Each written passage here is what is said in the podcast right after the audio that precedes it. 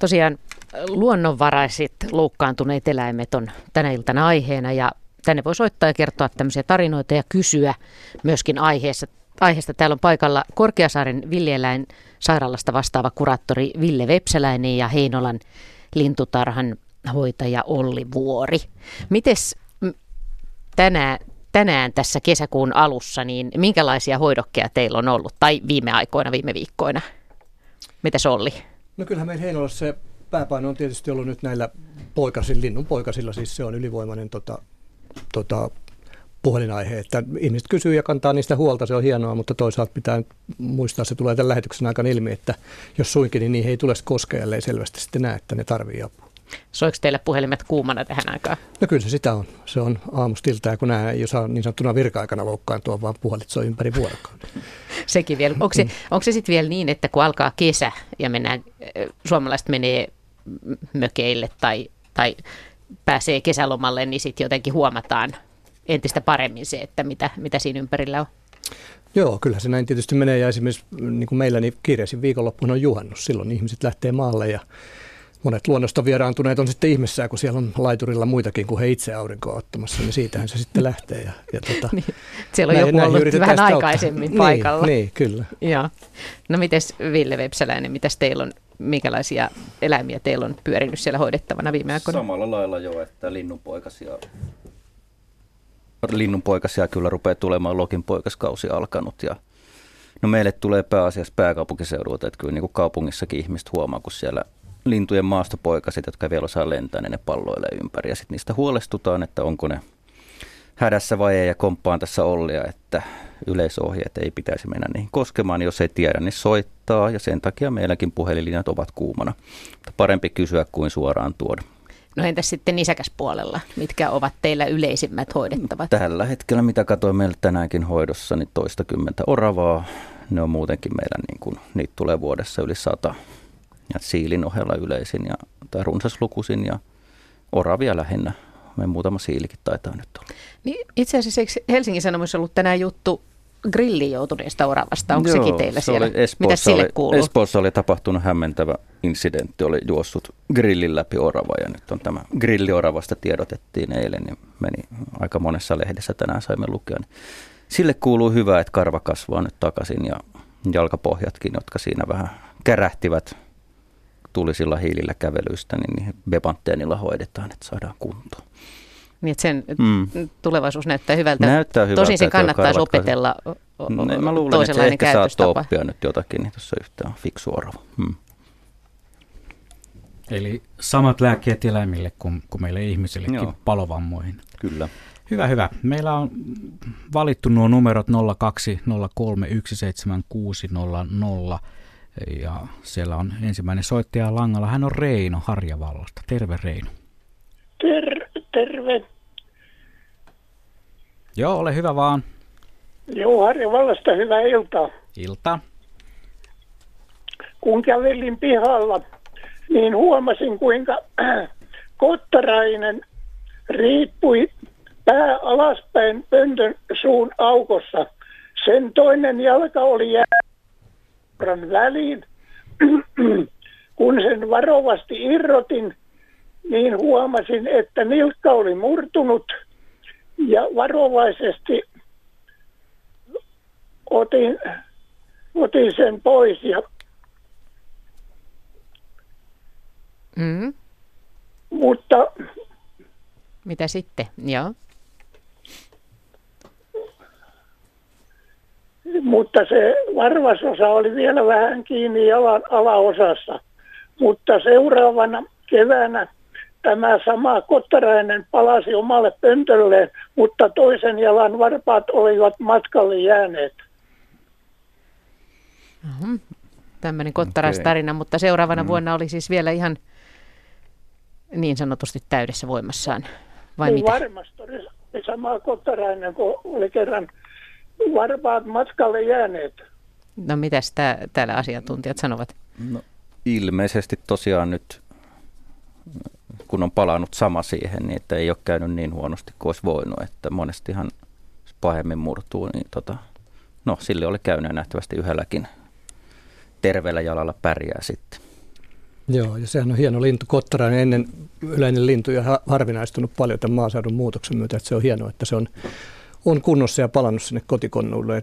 Sitähän haittaa aika paljon tietysti jalka, kun ora tai kottarainen kävelee, niin kuin hienosti rastaat hyppii, ne pärjää ehkä yhdellä jalalla paremmin kuin kottara, että ne pystyy sen yhden jalan hyppiin, mutta niin kottara tykkää lyhyestä heinästä ja nyt ne on puistoissa ja muualla, kun ei ole enää lehmiä sellaisella kuin ennen maaseudulla ja muutenkin on maaseutu muuttunut, niin että se nyt on hyvä, että se pärjää sitten sen, vaikka on varpaat jäänyt, niin pystyy silti liikkumaan. Niin toi on totta, että eri lintulajeille jalka on vähän eri tavalla tärkeä.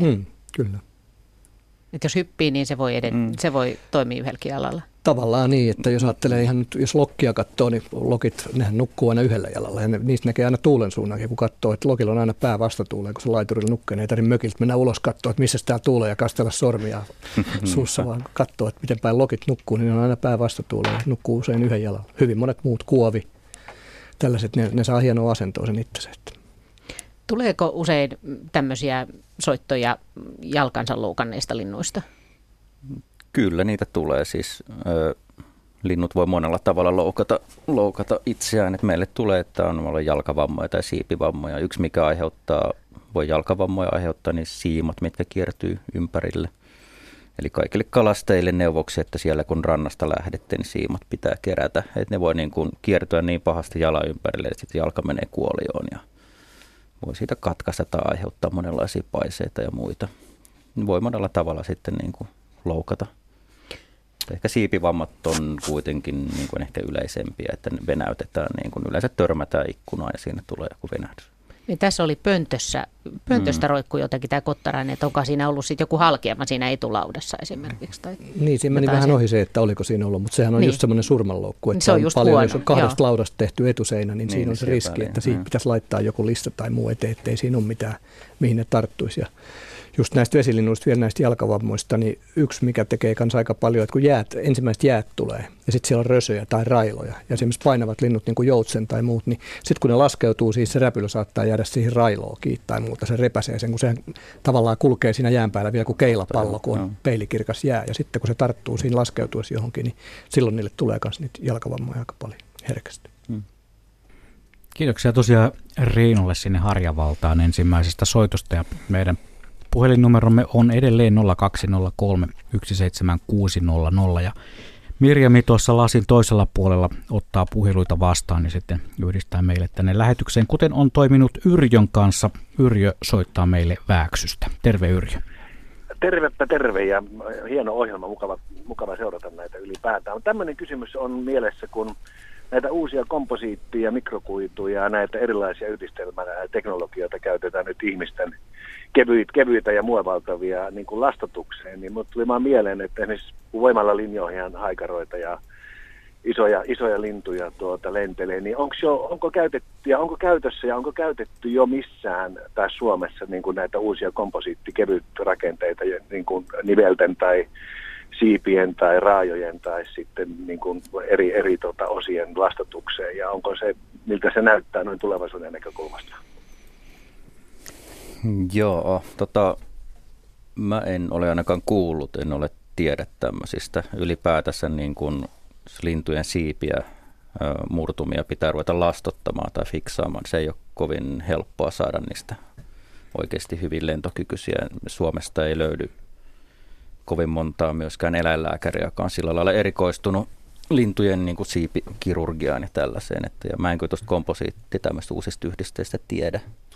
Joo, sama juttu. En mäkään ei ole tullut esiin meilläkään tämmöinen, mutta just sikäli hauska puhelu, että olin eilen hammaslääkärissä ja hammaslääkäriltä kysyin, kun paikataan, niin sehän tehdään aika hienosti, mitä aineet käytetään ja sitten se äkkiä se paikka jämähtää siihen paikalle, niin mä kysyin, että tällaisena olisi aika hieno korjata jotain nokkia, halkailleet nokkia tai muuta. Että periaatteessa varmasti ja tekniikka olemassa, mutta tietysti siinä tulee rahoituskysymys ja niin kuin Villekin sanoi, että Suomessa on aika vähän eläinlääkäreitä, mitkä on erikoistunut niin pitkälle tuohon, että siinä on varmaan tämmöinen, mutta ihan varmasti tulevaisuutta. Ja muutenkin miettii. Ja varmaan voisi olla tämmöinen niin kuin oma eläintenhoidon kirurgian ala ja hoitoala myöskin tämmöinen uusien teknologioiden käyttöönotto ja muuta. Että tuli vaan mielenkiinnolla niin kuin mieleen tuossa, kun kuuntelin tätä lähetystä ja näitä erilaisia vammoja, mitä syntyy. Niin. Joo, mutta tämä tietohan on riittävä. Toivotaan, että lähtee teknologiat liikkeelle ja kehitetään, ja vaikka Suomesta tulisi tämmöinen niin sanotusti uuden teknologian mallimaa. Aika hieno. Mites jos esimerkiksi vaikka teille Heinolaan tulee joku lintu, joka on loukannut siipensä, niin kuinka todennäköistä se on, että siitä tulee vielä lentäjä? Ja mistä kohdasta se voi olla loukkaantunut, että siinä on vielä jotain toivoa?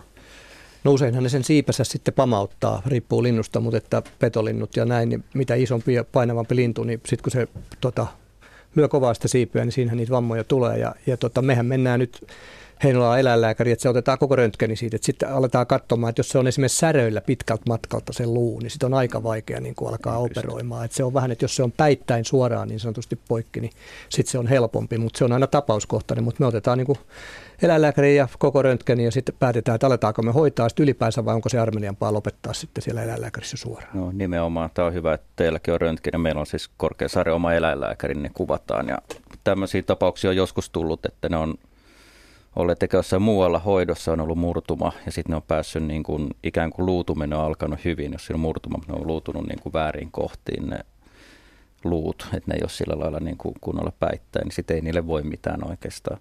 Sitten ylipäätänsä tähän, niin kuin, että miten siipi voidaan korjata, niin sitten vaikuttaa myös se, että mikä niin kuin laji on kyseessä. Jos niin kuin, että petolintu, niin sen pitää lentää 100% hyvin, koska se saalistaa. Tai joku pikkulintu voi pärjätä vähän heikommalla lentokyvyllä, joku talitiainen, mutta ylipäätänsä tosiaan, niin kuin sanoin, niin ei näitä, jotka osaisi tehdä, ne ei löydy. Ja senkin voisi nyt mainostaa, jos on eläinlääkäreitä kuulolla, niin toivoisi, että yhä useampi eläinlääkäri ylipäätänsä tutustuisi luonnonvaraisten eläinten hoitoon. Niitäkään Suomesta kauheasti löydä. Se ei ole kissa, koira, kaniosasto on ihan eri juttu kuin sitten tämä niin kuin lajikirjo, mitä löytyy luonnosta. Joo, hyvä kommentti. No kyllä varmaan se laji vaikuttaa sikälikin, että jos se on hyvin harvinainen, uhanalainen laji esimerkiksi, niin vai vaikuttaako? No. Niin, että yritetään enemmän tehdä sen eteen vai eikö vaikuta? No meillä Heinolassa on nyt sikäli hyvä tilanne, että aikaisemmin se vaikutti vielä enemmän, mutta nyt meillä on tämmöinen Lintutarhan ystävät yhdistys, millä me kerätään rahaa ja se raha me ollaan päätetty, että kaikki mitä me sen yhdistyksen kautta saadaan, niin me käytetään eläinlääkäripalveluja ja lääkkeisiin, että kun Heinolan kaupunki ylläpitää lintutarhaa, niin ei tarvitse meidän kaupungin rahoilla siellä pelata eikä siihen olisi mahdollisuuksiakaan, mutta nyt tämä kaikki raha kanavoituu yhdistyksen, mitä me järjestetään tapahtumia jäsentuloilla, niin pystytään hoitamaan näitä käyttää näitä eläinlääkäripalveluja. Ja niin kuin Ville sanoi, niin se olisi hienoa, kun Suomi on pitkä maa, että kentälle tulisi näitä tulevia eläinlääkäreitä, mitkä olisi sitten erikoistunut lintuihin. Ja nythän niitä on Helsingin yliopistollakin otettu, että meilläkin kun on WWF kanssa näitä öljysten lintujen pesukoulutuksia, niin siellähän on joka koulutuksessa ollut mukana jo näitä eläinlääkäreitä. Joo, että se on hyvä, että niitä on tulossa sinne, mutta se vaan parantaa niin kuin entisestään sitten tätä hoitoa, että pitkä maa, niin olisi eri puolilla maata sitten näitä asiantuntijoita. Mutta se ei välttämättä vaikuta siis se, että kuinka pitkä sen odotettavissa oleva elinikä on tai kuinka harvinainen se on tai näin. Kyllä se voi jonkin verran vaikuttaa, että pitää aina kun potilas tulee hoitoon, niin siinä pitää eka katsoa, että onko se toivoa ruveta hoitamaan vai onko se armeliampi lopettaa, mutta kyllä se vaikuttaa myös se, että millainen pitkäikäinen laji on. Ja kyllä se jonkin verran vaikuttaa myös se uhanalaisuus. Mä voin kertoa esimerkki, meille tuli joku 3-4 vuotta sitten syksyllä 2 maakotkaa, jota oli ammuttu Pirkanmaalta ja sitten toinen oli Satakunnasta, niin kyllä niillä se hoito venyi, että se oli lähes puoli vuotta. Me niin kun katsottiin, yritettiin saada siipiä kuntoon, ei onnistunut. Sitten niillä ruvettiin hommaamaan hyvää eläintarhapaikkaa, jotka onneksi löytyikin sitten. Mutta sanotaan, että siinä se hoito oli jo aika pitkäaikaista, että lain mukaan saa lyhytaikainen hoitoa sallittua. Mutta se on vähän niin kuin suhteellista, mutta kyllä siinä maakotkan kanssa kohdalla panostettiin paljon enemmän. Ne oli molemmat vielä vanhoja pesiviä koiraita. Että kyllä niitä, niin toinen meni sitten Ähtärin eläintarhaan, sille haettiin luvat sinne ja toinen meni Latviaan Riikaan. Et voi sanoa, että ehkä jonkun kalalogin kohdalla siinä ei oltaisi sitä tehty. Toisaalta niitä oli myöskin ammuttu, eli ne tavallaan se oli niin kuin ikään kuin ihmisten syytä myös tämä loukkaantuminen alun perin. Se on tämmöinen kummallisesti tuntuu petoviha niin kuin etelämmäksi tulleen, että ne oli tosiaan niin kuin Pirkanmaata Satakunnasta. Siis te havaitsette petovihaa edelleenkin? No, se on mun tulkinta tuosta noin, että me emme ymmärrä, minkä muuten takia mennään ampua haaskalta maakotkaa. Niin. Joo, kyllä sitä valitettavasti edelleen on että tietyille ihmisille se on edelleen se petoviha tänä päivänä. Ja en nyt ala sanoa maantieteellisesti missä päin, mutta tietyissä paikoissa esiintyy enemmän kuin tietyissä paikoissa. Että kyllä se näin menee, mutta valistusta siinäkin pitäisi olla ja sitten yleensä se asenne, että kun ne syö niitä meidän jäniksiä tai meidän, että se pitäisi niinku luopua siitä ajattelusta, että ei ne ole yhtään niin metsästäjien sen enemmän kuin tämä, niin kuin nyt Ville mainitsemakin maakotko syö niitä oikeasti ravinnokseen ja elääkseen ja harva ihminen tänä päivänä tarvitsee metsästää sen takia, että saa pöytään särvintä. Niin ei yksikään Suomessa varmaan, pelkästään metsästyksellä elää. Näinpä. Toi Yrjön äskeinen komposiittikysymys innoitti sitten erään kuuntelijan täällä kysymään myös asiaa, että voisiko 3D-tulostimesta olla tulevaisuudessa jollain tavalla hyötyä. Eli kun niillähän pystyy tekemään melkein mitä tahansa, niin esimerkiksi jonkun lastan tulostamisessa, ehkä ei välttämättä sinne luuosastolle mentäisi, mutta voisiko niistä olla mitään hyötyä? Kyllä mä uskon. Ammatti-ihmiset siihen, niin mikä ettei tehdä niillä mitä vaan. Että se on tulevaisuutta. Siihen on näin sanotusti näissä asioissa maallikon vaikea ottaa kantaa, mutta kyllä mä näen, että siihen löytyy ammattilaisia, että se on varmasti ihan hyvinkin pian voi olla täysin mahdollista. Ehkä kun haljennut nokka, että jos se sitten saa kiinnitettyä, että se pysyy hyvin, niin varmaan. Syanoakrolaatilla kiinni vaan sellainen uusi nokkanpala. Juuri sitä ajattelin. Joo. Toi on hyvä idea. Hyvä. Joo. Tätä vaan niin kuin pohtimaan. Suomi on täynnä innovatiivisia ihmisiä ja varmasti löytyy myös innovatiivisia luontoihmisiä, joten ei muuta kuin ropelit pyörimään. Se on hienoa, jos tämä lähetys saisi aikaiseksi. Olisi todellakin. Jonkun ihmisen päässä. Joo. Meille tosiaan voi soittaa 020317600, sähköpostiakin voi laittaa ja sitten keskusteluun voi osallistua Radio Suomen lähetysikkunassa. Ja täällä ei tulla lähetykseen mukaan, mutta toivotaan tietoa siitä, että mihin voi ottaa yhteyttä, kun vaikkapa peura törmäilee tiellä tai kun löytää loukkaantuneen kautta orvon eläimen. Tämähän on sellainen peruskysymys, joten käydään siihen asiaan nyt sitten, että mihin missäkin tilanteessa otetaan yhteyttä. No tässä se ehkä kulminoituu. Tämä on hankala tapaus, siis kun tänä päivänä Suomen maassa niin poliisihan ei saa kiinni suoraan puhelimella.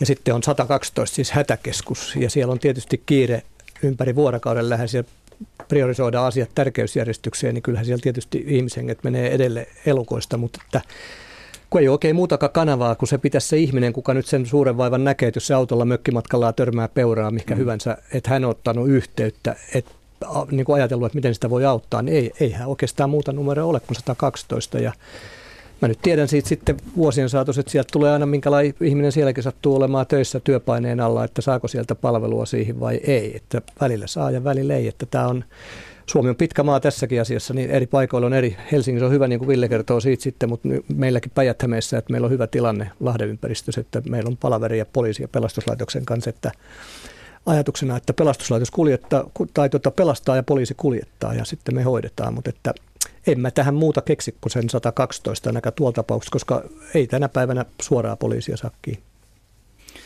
Niin, tuo on juuri näin, että on hyvin suurta vaihtelua, että missä päin Suomeen sattuu asumaan, niin se vaikuttaa. On paikkoja, missä sitten on vapaapalokunnat voi kuljettaa maakuntia, missä tiedetään, että siellä on se ja se henkilö, joka hoitaa vaikka lintuja tai hoitaa oravia ja siilejä. Että se on hyvin niin kuin, ei ole mitään semmoista verkostoa. Tämä on täysin vapaaehtoistyötä ja lain mukaan kuka tahansa saa ruveta hoitamaan sitä luonnonvarasta eläintä. Ja sitten jotkut tekee sitä ihan niin kuin erikoistuu vaikka jossain, mutta mä en tiedä, ei missään varmaan mitään listaustakaan, että missä on kaikki Suomen luonnonvaraisia hoitavat. Että näitä hoitopaikkoja, niin kuin Heinola ja meidän tämmöisiä on toki, mitkä ihmiset tietää. Joo, ja sitten Helsingissä tosiaan on sillä lailla hyvä tilanne, jos Helsingissä asuu, niin voi soittaa pelastuslaitoksen eläinpelastusyksikköön, eli palokunnan eläinpelastusyksikköön, ja sitten hienolla eläinpelastusautolla, joka on semmoinen todella hieno tuunattu ambulanssi, missä on kaikki härpäkkeet, millä eläimiä otetaan kiinni ja hoidetaan, niin tuo meille Korkeasaareen. Tai sitten voi itse tuoda sinne Korkeasaaren portille. Suurin osa meillä tulee sitten niin kuin pääkaupunkiseudulta eläimistä. Mutta joskus tulee kauempaakin, voi tulla just niin kuin. Eli aika kirjava tämä kenttä. Mulle ennen lähetystä soitti myöskin nainen, joka sanoi, että Suomen eläinsuojeluyhdistyksen liitolla on myöskin 85 vapaaehtoista eläinsuojeluneuvojaa.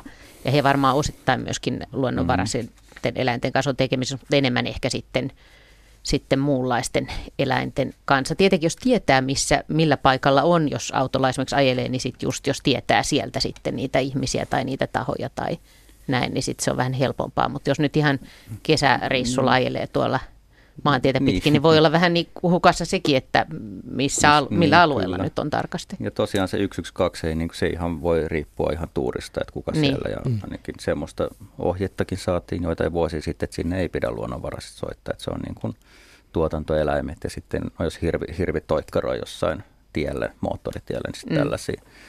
Ja tietenkin kauhukuva, että kaikki soittelisi sinne linnunpoikasista jostakin, mutta aika sekava kenttä.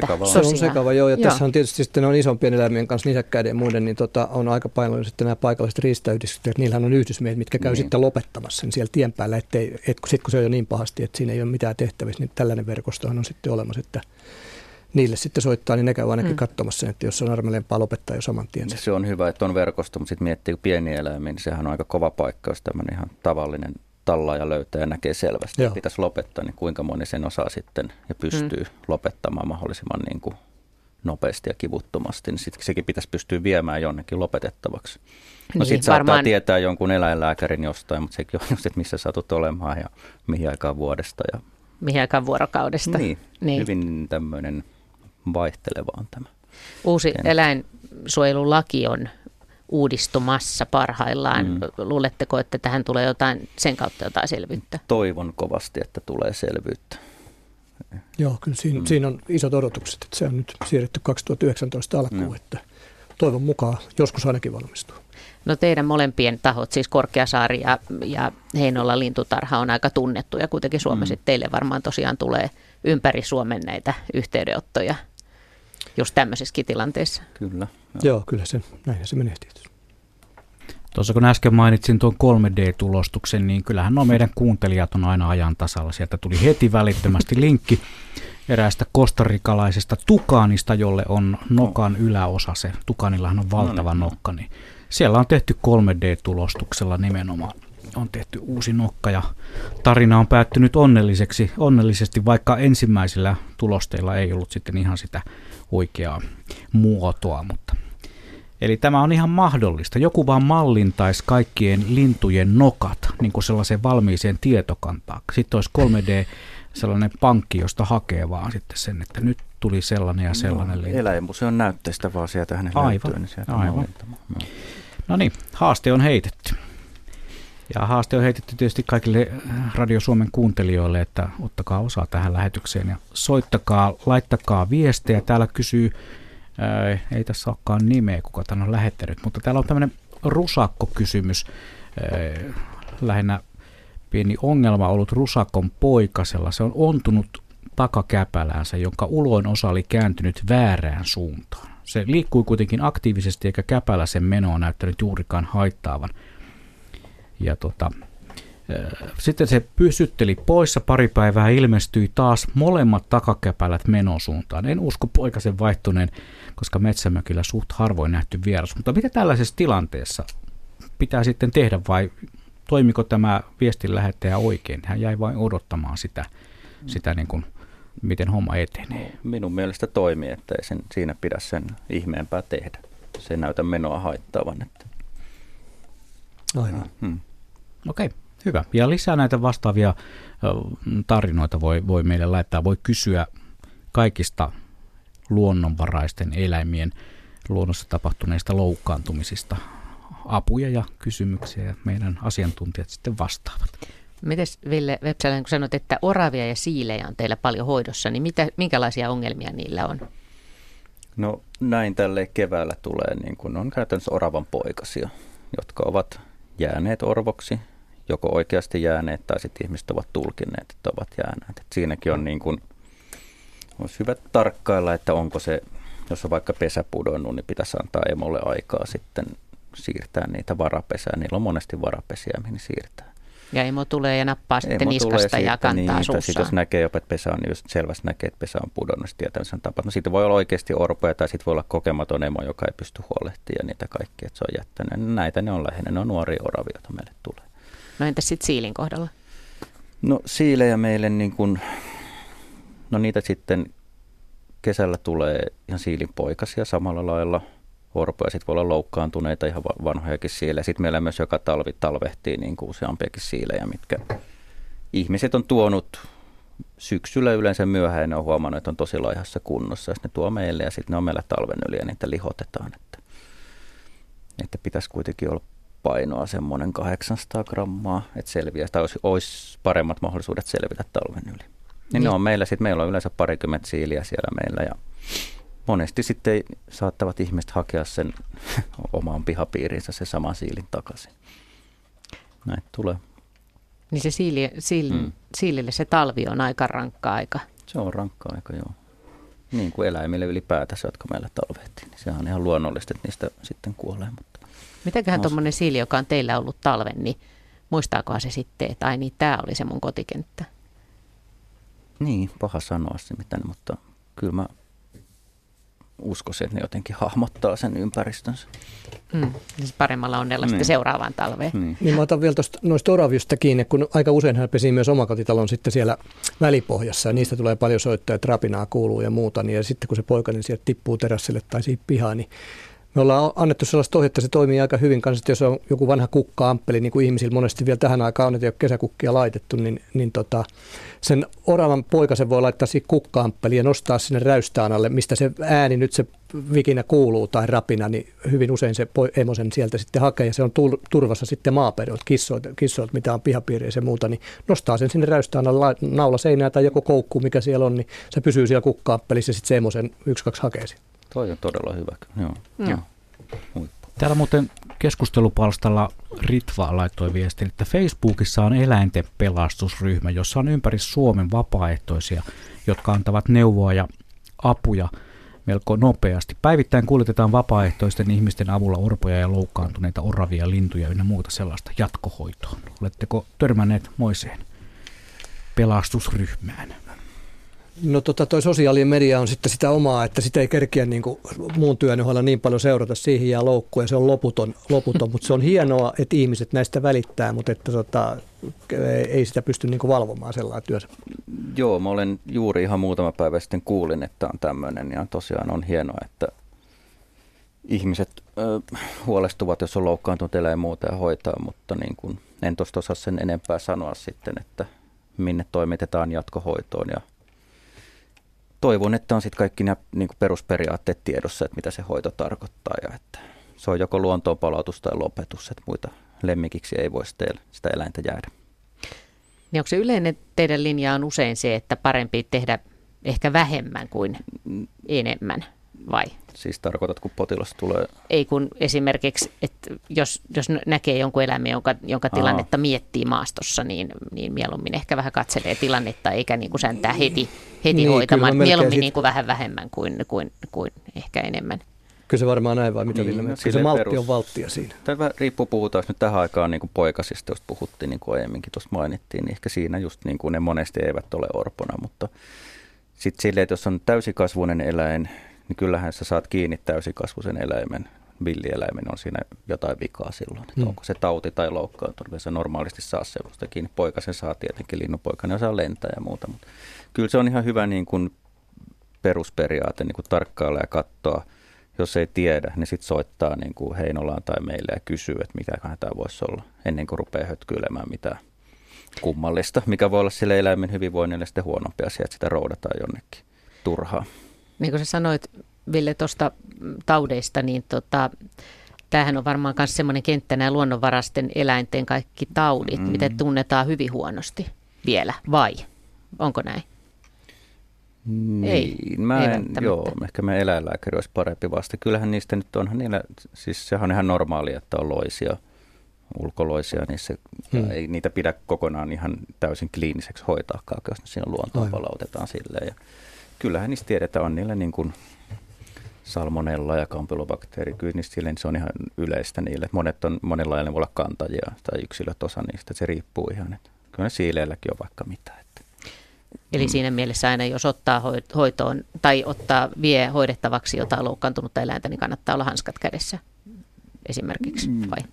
Joo. No joo, kyllä se varmaan ihan hyvä ohje. Ja sitten niin kuin nyt mainittiin nämä siilit ja sitten ehkä meidänkin hoidettu lintu tervapääsky, niin se on monelle karu yllätys, laittaa siilin valpoiselle voipaperille ja hakee eläinlääkäristä tai vie eläinlääkäriä, sillä laittaa pieni tippa strongholdia sinne niskaan, niin siitä lähtee noin satoja pieniä loismyrkyt, sitten se totuus niin kuin paljastuu, että minkälainen lemmikki tämä ottaa yöksi viereen. Joo. Mutta siis tavallisimmat on kuitenkin tämmöiset loukkaantumiset, mitä teille tuodaan vai? Siis, no poikasista taas on se, että ajatellaan, että ne on orpoja. Että se on just, että onko poikainen vai täyskasvuinen. Että se on täyskasvuisissa loukkaantumista erilaista. Niin, kyllä se niin menee, että ihmiset tietysti hyvää sillä tarkoittaa, mutta siinä pitäisi malttaa katsoa, että onko se oikeasti loukkaantunut, vaikka se on pitkää paikallaan. Tai niin kuin meillekin tulee rusakonpoikasia, se niin, emohan on tiputellut ne rusakonpoikaset eri puolelle puistoa, ettei sitten pedot vie kaikkia kerralla. Ja koiralenkillä illalla tai aamulla ne löytää sen poikasen ja sitten ne kantaa sen meille ja sitten minä kannan takaisin puistoon sinne paikalle, mistä se on tuotu. Se, että kyllä tämä on se. Rusakkoemo imettää sitä sen tyyliin kerran vuorokaudessa. Niin. Niin, ja muuten ne on siellä semmoisia hylätyn näköisenä niin, sitten. Se on orpo-olovenaa. Niin. Mutta sitten just näistä täyskasvuisista, niin kyllähän ne jonkinlaisia loukkaantumisia. Linnut lentelee ikkunoita, isoja lasirakennuksia päin ja kaikkea sattuu ja tapahtuu. Kyllä, joo, siis yli 34, jos ajattelee listata, mihin elukat yleensä loukkaantuu, liikennevoimajohdot, isot lasiset pinnat. Sitten ehkä kasvaa uhka Suomessa vielä nämä tuulivoimapuistot. Että esimerkiksi länsirannikollahan käydään nyt neuvotteluja paljon, että niinpä, meidän niin sanotut kurjet, mitkä on pohjoisessa pesiviä kurkia, länsikurjet, muuttaa länsirannikkoa talvehtii Espanjassa ja siellä tulee tuulivoimapuistoja, niin siellä käydään nyt sitten neuvotteluja, ettei ne tulisi just sille päämuuttoreitille. No.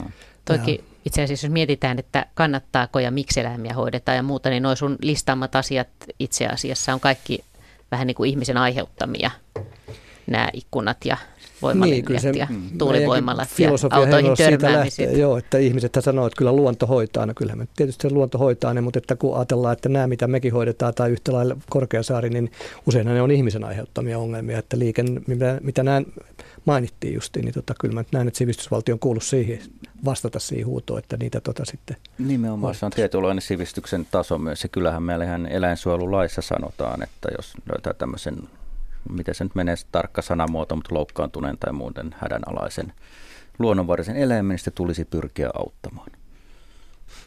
Et se on hyvä. Sitten pitää sen, mitä taas toistetaan tätä viestiä, että sit jos pyrkii auttamaan nyt itse hoitoon, niin sitten pitää ymmärtää, että se hoito saa olla lyhytaikaista ja sen tavoitteena pitää olla vain ja ainoastaan luontoon palautus.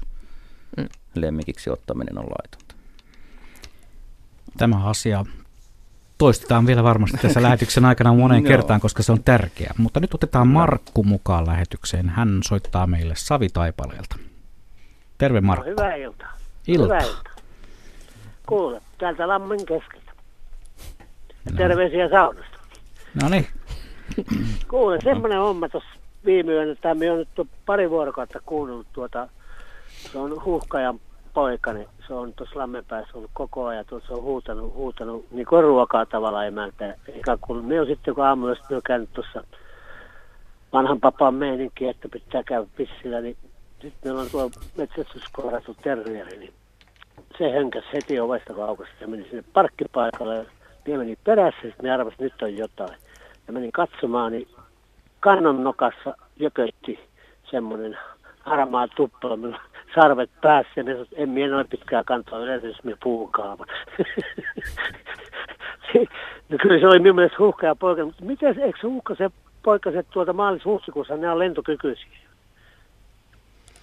Niin, siis voisiko tässä olla kysyessä sarvipöllö, että sehän on hyvin äänekäs ne sarvipöllön poikaset, että niillä nyt ensimmäiset alkaa olemaan. Tänä vuonna on kaikki vähän myöhässä, mutta jos sillä selvästi erottui sellaiset tupsukorvat ja ei ollut, jos ajattelet sitä kokoa, niin oliko se pienempi kuin harakka? Ei, tämähän semmoinen 30 senttiä, melkein 40 senttiä tupsut päässä, että harmaa ja pilkullinen semmoinen ihan tasapaksu huuhkaja. Se on kyllä se huuhkaja silleen. No olisiko se sitten sarvipää? Ei se niin iso vaan sarvipää. No se on vaikea välillä nyt koko ajan katsoa, varsinkin kun ne pörhistelee siinä. Millainen se ympäristö on, kun miettii, että kun nyt huuhkaita sarvipöyllätkin vähän eri paikoissa pesi. Tämä on sekamettää ja sitten minä olen laittanut telkänpönttöä ja isoja pönttöä ja kaiken näköistä on. Että. Ja minä olen nähnyt sen emän, kun silloin kun oikein kirkas kuu ollut ja muuta se pyörii tuossa ja käynyt syöttämässä, mutta se on nyt ei 2 viikkoon minä olen nähnyt sitä ollenkaan.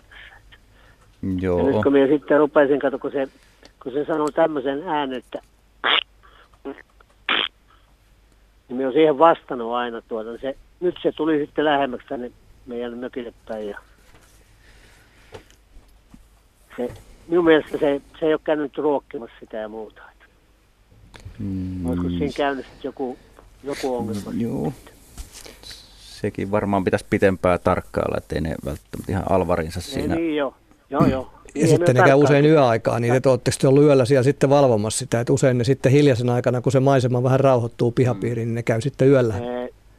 Joo, ei kun sitten alkaa meteli just siellä rupeaa raakkumaan ja muuta. Minä olen vastannut sille monta kertaa sitten yläkuistelta lääkännyt sille. Niin, ja nyt se tuli sitten sieltä lammen toiselta puolelta. En tiedä, miten hän on tullut, mutta sitten se nökötti tuossa parkkipaikalla sitten kannon päässä. Se on niin kuin siis, onko tämä sun paikka, niin onko se niin kuin järven rantaa? Ei kun lampi. Lampi, joo. Niin. No. Tämä on semmoisen sekametsän keskellä siis.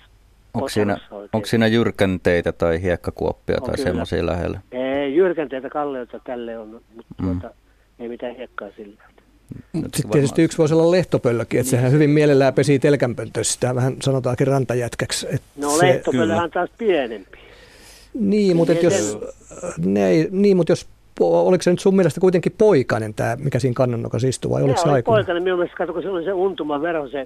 Minä olen nähnyt siis, aikaisemminkin olen nähnyt tuon huuhkajan pojan, kun pomppinut maassa ja muuta. Minä olen nähnyt, se ihan samanlainen yksilö oli. Joo. Se oli semmoinen 30 senttiä korkea, ei nyt sanotaan 30 senttiä, ja sitten siinä oli pienet viuhkat siellä korvien päässä. Ja se väri just, se harmaa ja sitten se pilkullinen. Se niin kuin pisti siinä enimmäkseen minulle.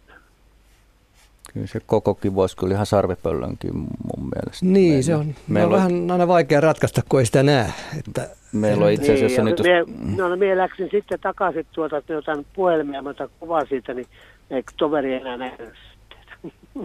Okay.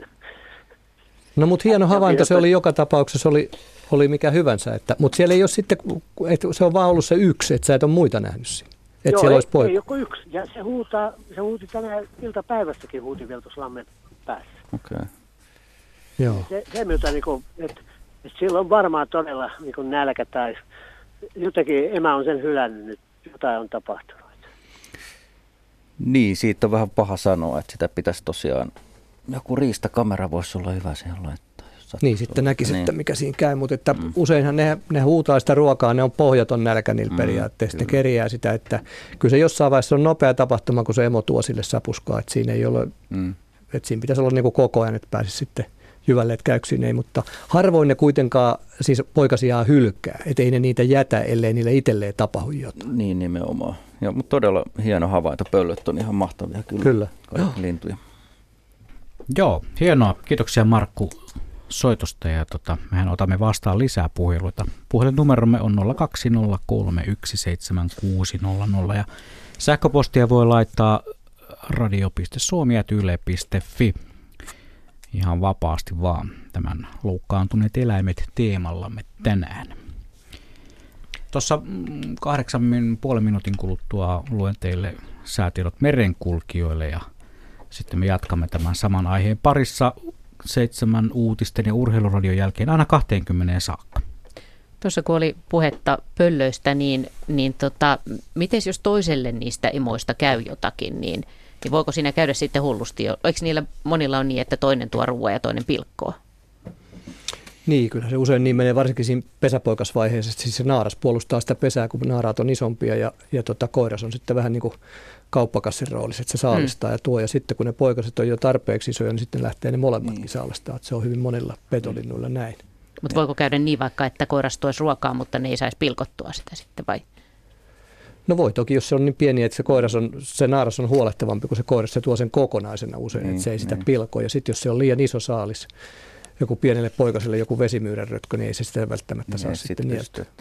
Että siinä voi ihan hyvin. Riippuu saaliin koosta ja sitten minkä kokoisia ne poikaset alkaa itse olla ne maastopoikaset. Mutta tosiaan niin kuin sanoitte, niin tämmöisen pöllönpoikasen, että onko siellä emoja, niin se on varmaan tosi vaikea sitä nyt havaita, että onko siellä oikeasti kukaan niistä huolehtimassa vai ei. Pitäisi pitempää siitä tarkkailla kyllä. Niin, että kyllä ne yleensä ne hoitaille, jos sitten jotain tapahtunut sille emolle, että ei niin kuin normaalisti, ei ne niitä poikasia kyllä hylkää. Mutta tuommoinen poikainen, niin ei se itse pysty mitään ruokaa vielä saamaan, vai? Pystyykö se jotain? No ei oikeastaan, kun se lentokyvytön voisi niin. Jonkun sammakon saadakin tai muun, mutta eipä juuri muut. Kastemado. Niin. Kastemado rintamalla edetä, kovakuoriaisia. Sitten, niin. No. Miten tuossa äsken Olli annoit sen vinkin niistä oravanpoikasista, niin kun aika usein myös tulee vastaan esimerkiksi lepakonpoikasia, joita putoilee pesistä, niin onko sellaiselle mitään muuta keinoa muuta kuin jäädä sitten vaan katselemaan, että pärjääkö se? Lepakkohan nyt ei varmaan tule hakemaan sitä lepakkoemoa sitä poikasta, vai kuinka? No kyllä me ollaan ohjeistettu, että jos se nyt on tippunut johonkin, niitä on välillä tippunut, mihinkä nyt sattuu, niin vie sen, jos siinä on joku pihaliiteri, koska jossain siinä lähellä ne on, niin semmoiseen sopivaa varjosaa viileämpää paikkaa ja laittaa sen roikkumaan, jättää sen sinne. Niin, kyllä. Että sieltä se sitten lähtee, jos se lähtee. Meille tulee sitten, osa lepakoista tulee sillä lailla, että ne tulee sitten myöhään syksyllä. Ne löytyy kummallista paikoista, että sitten ne on niin kuin liian kylmässä. Sitten niitäkin meillä on talven yli sitten, ne talvehtii meillä jääkaapissa. Okei, teillä on lepakkokaappi siellä. Joo, toki niitä ruokitaan kyllä välillä, että ne ei suoranaisesti siellä niin kuin missään horteessa ole, mutta sillä lailla, että joo, lepakkojääkaappi nytkin oli 3 vai 4 talven yli. Just. Tai luonnonvaraisten eläinten hoitaminen, niin tämä on varmaan aika lailla tällaista työtä, jossa pitää keksiä ja soveltaa entistä, jos tulee oudompiakin lajeja vastaan vai mitä. Ja vuodet sitten hioo taktiikoita, että miten kyllä kannattaa toimia. Kyllä se menee ja toi, mitä Juha puhui tuosta 3D-nokista, niin tuli vaan mieleen se, että kun ihmiset soittaa ympäri Suomea ja sitten he ei tiedä sitä lintua ja sitten pitäisi alkaa jotain antaa ohjeita ja ruokkimaan, niin aina kannattaa kiinnittää siihen linnun päähän ja nokkaa huomiota. Et jos se nyt on vaikka pikkulintu ja terävä niin kuin neulamainen nokka, niin tietää, että se on hyönteissyöjä. Ei välttämättä tarvitse tietää lajia, mutta tietää, että se kuuluu hyönteissyöjä, niin sitten osaa antaa, että kärpäsiä saa tappaa niin paljon kuin haluaa mun puolesta, jos ne jaksaa sitä viuhtua, mutta että jauhelihaa tai muuta lihaa antaa sille sitten, että se pääsee niin kuin alkuun. Tai sitten jos se on paksu, lyhytnokka pikkulintu, niin se on varpuslintupeippu, että sille voi antaa siemeniä. Et koska tämä on iso osa tätä työtä, tämä puhelinneuvonta. Ihmiset soittelee hädissään, niitä löytyy, niin sitten pitäisi päästä siitä lajin jäljille. Ja no onneksi on tänä päivänä älypuhelimia, että otetaan kuvia ja lähetetään niin, se kyllä, kuva, niin se helpottaa paljon, mutta niin kuin aikaisemmin, niin käskettiin just katsoa sitä nokkaa ja sitten päästiin sen jäljille, että mitä se mahdollisesti syy. Toi on hyvä pointti, se tosiaan se lajin määritys, se on välillä. Siellä on niin monenlaista, että siellä ihmiset soittaa ihan varma, että tämä on tämä ja on lintukirjasta katsonut ja sitten meille tuodaan ja se on jotain totaalisen ihan muuta. Joo. Juhahan voi tehdä tänne Ylen sivuille sitten tuon nokkamalli, niin sieltä voi mainostaa, että katsokaa, siellä on luontoillan sivuilla nokkamalli. Se on myös linnun koon hahmottaminen, että sen, että meille täältä tulee joku valtava petolintu, niin sitten se onkin joku pieni, että tulee hirveä kotka, niin tulee varpushaukakoiras, joka on aika pieni rääpäle, että se on ihan.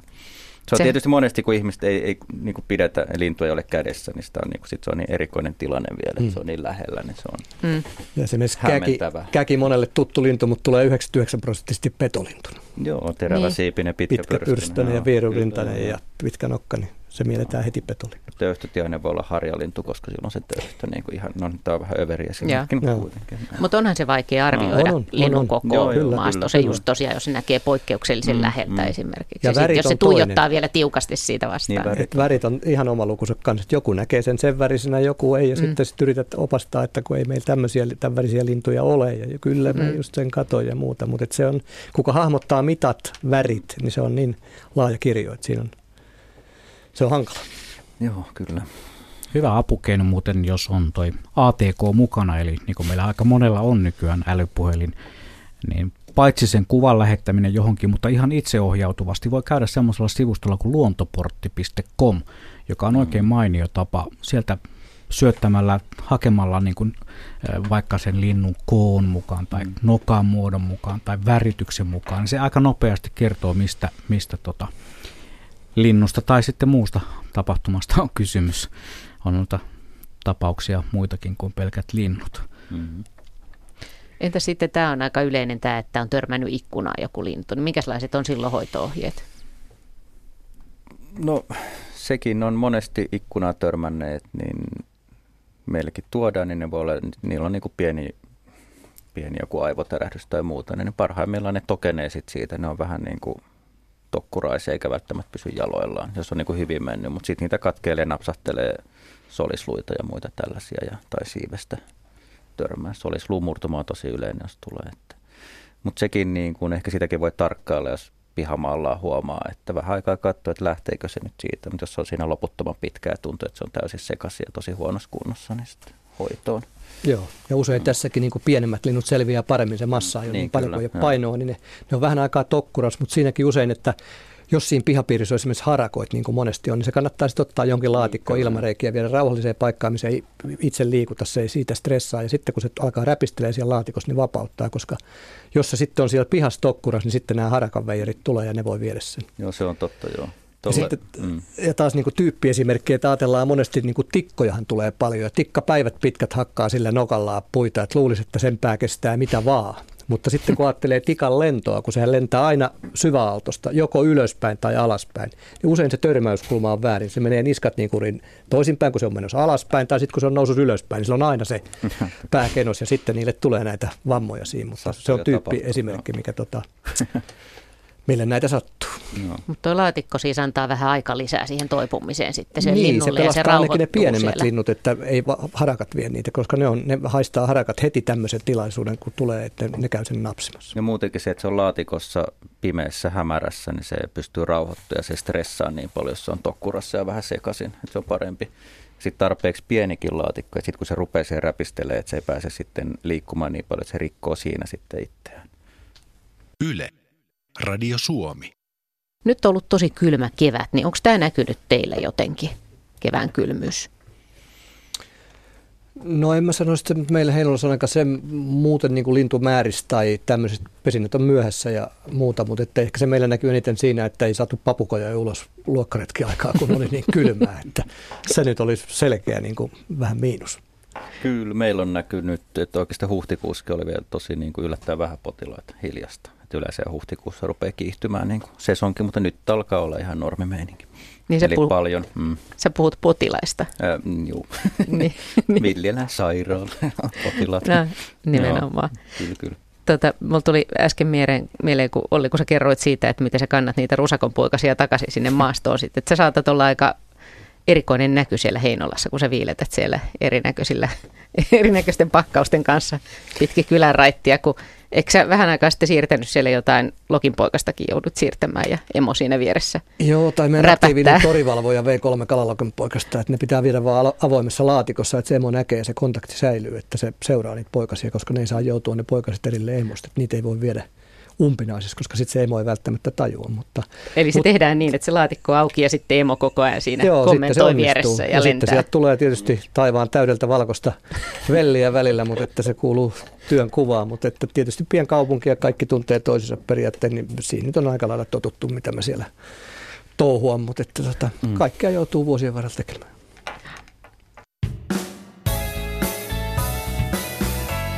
Yle, Radio Suomi.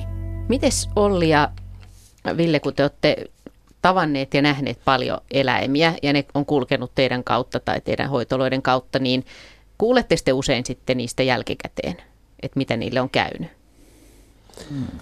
No joo, kyllä. Meillä ainakin merkittävät lajit, kaikki mitä vapautetaan, ne rengastetaan, että niistä pyritään saamaan sitä kontrollia, että miten se on selvinnyt sen hoitojakson jälkeen sitten luonnossa. Ja ehkä mieleenpainuvin on tämmöinen vähän surullinenkin tarina maakotka vapautettiin ja 2 vuoden päästä siitä vapautuksesta se löytyi Lapista sitten ammuttuna. Että näitä sattuu, mutta kyllä niitä joo.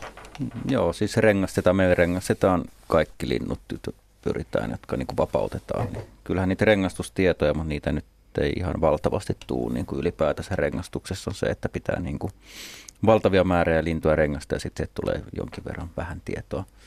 Mutta kyllä niitä on joitain ollut ihan kivoja, että esimerkiksi 2 vuotta sitten joulukuussa helmipöllön rengasti, niin sitten se oli ihan elävänä kontrolloitu tai se rengas luettu Etelä-Karjalasta asti, että näki, että hoidosta huolimatta tai hoidosta johtuen oli hyvässä kuosessa. Toivotaan hoidosta johtuen. Niin. No entä sitten nisäkkäät? Merkitäänkö niitä mitenkään? Ei meillä. Me ollaan jonkin verran tutkimuksiin osallistuttu, niin kuin tuossa oliko viime vai toissa kesänä, niin oli meillä just hoidossa oleita oravia, jotka oli poikasena tullut, niin ne meni sitten Turun lähelle. Niissä oli semmoiset seurantapannat, millä sitten katsottiin, miten ne sitten selviää luonnossa. No miten ne selviää? No niistä ei selvinnyt kovin moni hyvin ja siitä saimme sitä oppia, että sen jälkeen ruokimme kaikki oravat puihin. Me oli annettu ruokaa myös maahan ja niistä huomattiin, että sitten oikeastaan ne joutui petojen kynsiin, kun ne meni etsimään ruokaa maasta. Että se antoi hyvää tietoa sillä lailla, että siinä oli 10 oravaa, niin olisiko niistä sitten, no pieni osa selvisi, mutta siitä tuli tämmöistä tietoa. No entäs jääkö teille yksilöt mieleen, jotkut tietyt yksilöt? Harvemmin. Meille tulee se 800-1000 eläintä vuodessa. Ne ehkä just jotain tällaisia vähän niin kuin harvinaisempia lajeja, niin kuin se maakotka, mistä aiemmin tuossa juteltiin, että mitkä sitten niin kuin, niille hommattiin hyvät tarhapaikat sitten ja muuta, mutta ei kauhean. Mutta kyllä nyt no itse lintumiehenä ja lintuharrastajana ja entisenä lintututkijana, niin kyllä se on kiva päästä niin kuin rengastamaan vähän erikoisimpia lajeja, niin kuin tuossa. Viime kesänä harmaa sorsa, niin kyllä se jäi mieleen. No mitä yleensäkin, mitkä on harvinaisempia luonnonvaraisia eläimiä, mitä tulee hoidettavaksi? No tälläkin hetkellä meillä on liito-orava hoidossa. Niitä kyllä on tullut tässä nyt viime vuosina ihan joka kevät. Harvalukuisempia lintuja, just nämä maakotkat esimerkiksi. Siis joo, ei nisäkkäistä niin kuin ei kauhean harvalukuisia tule mieleen. Että. Hylkeitä. No hylkeet, no, mutta harmaa hylje nyt ei ole kauhean harvalukuinen. Niitä tulee meille joka kevät. Nytkin meillä on 4 kuuttia siellä ja itse asiassa huomenna 2 pääsee merelle. Että mikäs niillä on yleisin ongelma? Ne tulee tuossa niin kuin, niitä rupeaa tulee maaliskuun lopulla ja huhtikuussa. Nytkin tuli maaliskuun vikalla viikolla. Ne on sellaisia, mitkä ovat sitten joutuneet väärään paikkaan, kun emo hylkää ne. Että emohan niin kuin vierottaa ne hyvin nuorena ja jättää ne sinne niin kuin luodolle tai jäälle huutamaan nälkäänsä, kunnes niiden pitää sitten itse oppia kalastamaan, mutta sitten niitä ajautuu rantoihin ja muuta. Yksikin oli mennyt jokea pitkin ihan niin kuin oman kotitalon pihaan päätynyt. Ne joutuu niin kuin sisävesistöihinkin tai ne saattaa ryömiä pelloille, jos on lunta, kun ne ei hahmota, että missä jää loppuu ja näin edespäin. Sitten ne menee tosi laihaan kuntoon ja sitten vaikka ne löytäisikin meren, niin ne siinä kunnossa enää pystyy sitten kalastamaan. No mites Olli, onko sulle jäänyt tuli mieleen semmoinen, että kun puhut noista lajeista, mitä tulee, niin harvoin meillekään nämä tulee luonnonvaraisesti semmoista lintua, mikä meillä ei joskus ollut. Mm. Mutta viime vuonna oli semmoinen ihme, että kun ajatellaan, että Heinolan tarhakin on ollut lintutarha vuodesta 1963, niin viime kesänä tuli kuningaskalasta, mitä ei ole ennen ollut sitä ennen koskaan. Ja sitten jännää myös, että niitä tuli peräti 2. Tosin se toinen ei kerinyt Heinolaan asti, se kuoli matkalla, kun sitten tuotiin. Mutta harvemmin enää tulee semmoisia, että nämä piirtyy sitten mieleen. Että No miten sä osaat hoitaa kuningaskalastajaa, jos se on eka kerta? Sinne vaan iso semmoinen pesuallas ja pikku neulamuikkua sinne ja siitä se menee kuin sukeltaja sinne ja se hakee sieltä vedestä sen kalanit. No. Että se oli kuitenkin sen verran, se oli siipivammainen, että se pystyi kuitenkin uimaan ja liikkumaan. Sehän käyttää hienosti niitä siipiä, mutta se valitettavasti sitten kyllä menehtyi, että se ei elänyt kuin 6 päivää. Siis annoitteko te elävää kalastusta, elävää muikkua? Joo, hyvä. Joo. Niin tämähän pitää muuten mainita ihan, että näissä paikoissa, missä hoidetaan luonnonvaraisia eläimiä, niin me saadaan antaa niin kuin elävää kalaa juuri esimerkiksi hylkeelle tai sitten, niin kuin, tai sitten me annetaan petolinnulle, me itsekin kasvatetaan hiiriä.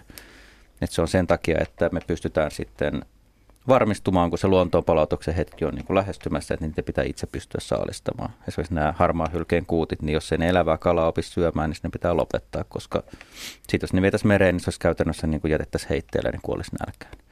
Niin yleensä se raja on aika tarkka sen selkärankaisuuden suhteen. Esimerkiksi Korkeasaaren eläintarhan puolella ei saada antaa selkärankaisia. Et siellä saadaan antaa hyönteisiä, me kasvatetaan niitä monille. Et siinä se raja on vedetty siihen, mutta sitten tämän villieläinsairaalan puolella, mikä on niin kuin erillään eläintarhasta, niin sitten tähän on ihan lupa. Selvä. Meidän puhelinnumeromme on 020317600 ja nuo maagiset numerot on valinnut myös Merja Vantaalta. Tervetuloa mukaan lähetykseen. No iltaa. Hyvää iltaa. Mulla on sellainen asia, kun mä syötän noita siilejä ja nyt tähän meidän siilipopulan ruokakupille iltaisin ja mahdollisesti välillä aamuisinkin saapuu tällainen sepikoiran pentu, joka on hirveän kapinen ja tällainen, että se pitäisi niin kuin päästä päiviltä. Et silloin jos silmä meni toisesta puolesta ihan huonoa kuntoa. Ja se on sellainen, että se ei pelkää ihmisiä enää, että se on niin kuin, tulee siihen vajaan metrin päähän, kattelee ja koiria on pihalla, ei se niitäkään pelkää, se tulee ruokakupolle se vaan rupeaa valittaa sitten, jos joku menee niin vähän lähemmäs, mutta ei se lähde ruokakipolta mihinkään. Ja nyt pitäisi saada tämä sitten silleen, että päiviltä pois, koska se tosiaan kärsii hirveästi. Mikä on se ihminen tai paikka, mihin voisi ilmoittaa siitä, että saataisiin tämä homma hoidettua pois? Joo, eli te asutte Vantaalla? Kyllä, okay. Länsi-Vantaalla. Sitten ottaisin yhteyttä sinne paikalliseen pelastuslaitokseen, eli palokuntaan. Heillä voi olla yhteystietoja. Meillekin Korkeasaaren välillä Vantaalta Vapaapalokunnat VPK tuo. Heillä on jonkinlainen semmoinen rinki, mutta en osaa sanoa, että pääsevätkö aina tuomaan, mutta sieltä se kannattaa kysyä. Et ehkä enemmän he tietäisivät kuin poliisi sitten. Ja se on ihan totta. Niin. Sitä, että jos olisi joku verkko tai joku sellainen, minkä voisi niin heittää sen päälle ja sitten ottaa se siitä laatikkoon, koska se on niin sellaiseksi tullut, että se ei niin kuin enää niin kuin pelkää ketään tuossa noin, kun se pyörii. Että se on niin kuin luottavainen siihen, että siihen pääsee niin lähelle, että sen saa sillä konstilla kyllä kiinni. No jos sen saa turvallisesti itse kiinni ja hanskat kädessä, niin toki laatikkoina. Sitten voi tuoda meille Korkeasaaren portille mustikkamaalle, niin me sitten lopetetaan. Joo, ok. Joo. Katsotaan. Tänään se ei vielä kerran käydä syömässä, mutta käy joko aamupäivällä tai sitten illalla tuossa 9:30 aikaa se käy tuossa tiivien kupilla syömässä. Okei, joo. Että semmoista. Selvä. Hyvä. Näillä mennään. Kiitoksia. Kiitoksia Merja soitosta. Ja tähän voisi oikeastaan ottaa samantien yhden sähköpostitse tulleen. Seija on laittanut meille kysymyksen, joka on jo sitten niin kuin astetta pidemmällä oleva ongelma. Koen mökkirantaan on ajautunut kuollut joutsen. Ei ole löytynyt mitään ulkoista vammaa, joka olisi johtanut sen kuolemaan, mutta hän kysyy, että mitä hän pitäisi sitten tehdä tälle lintuvainaalle. Tässä ollaan tosiaan niin kuin astetta jo pidemmällä, mutta joutsen on aika iso eläin. Pitääkö se toimittaa johonkin vai? No tänä päivänä niin ennen aikaisemmin, kun joutsen oli vielä vähän harvinaisempi, niin aina edelleenkin ne kannattaa tutkia, ettei sitä nyt sitten ammuttu, mutta että hyvin usein näet, meneekö tässä kyseisessä paikassa sitten sähkölankoja tai muuta, mihin ne hyvin usein törmää. Mutta ei virkavalta siitä ole enää sillä lailla, mun ymmärtääkseni ainakaan meidän alueella kiinnostunut, että se riittää, että jos sen viittii nyt sitten joku vetää maille ja kuopata tai sitten viedä sieltä järvestä pois johonkin metsään, että kyllä se yövuorosen sieltä sitten syöt sinne jo hetken päästä kuin kasa höyheniä, että aika vaikea se nyt on lähteä sieltä mihinkään muualle oikeastaan viemään. Nimenomaan, jos on tämmöinen yksittäinen kuollut kyseessä, niin siinä ei sitten mitään tautijuttujakaan tarvitse pelätä. Se on niin sanotusti hoidon tuolla puolella ja muuttuu osaksi ihan luonnollista ravintoketjua, koska vaikka tässä nyt puhutaan eläinten hoitamisesta ja näin, niin kyllähän se tosiasia on luonnossa, että toiset kuolee ja toiset syö toisia ja näin, ja se, näin se luonnossa menee. No ei siellä pikkulinnun poikuestakaan, jos ne vaikka 10 poikasta sinne saa tai kuoriutuu, niin niistä sitten muutama ehkä selviää sitten itse lisääntymisikäiseksi näin niin kuin karkeasti. Sitten pitää tästä, kun mainitsit tämä, kyllähän hoitoon, onhan tässä mainittu, että luonnonvaraisesti pitää tehdä se päätös, että voidaanko hoitaa vai pitääkö lopettaa, niin kyllä me ainakin lasketaan, että se lopetus on myös osa, se on hoitoa, kuin jättää se sitten niin kuin kitumaan tai päästää se luontoon semmoisena, että se ei siellä oikeasti pärjää ja sitten se kuolee siellä nälkään tai muihin ongelmiin. Mites toi tommoinen kapinen, niin kuin tässä oli tämä kapinen supikoira, niin voisiko se niin kuin parantua? Voisi, mutta tässä hyvä, kun supikoira mainittiin, niin se on vieraslaji ja meillä ei hoideta vieraslajia, ne on erittäin haitallisia Suomen meidän omalle luonnonvaraiselle lajistolle.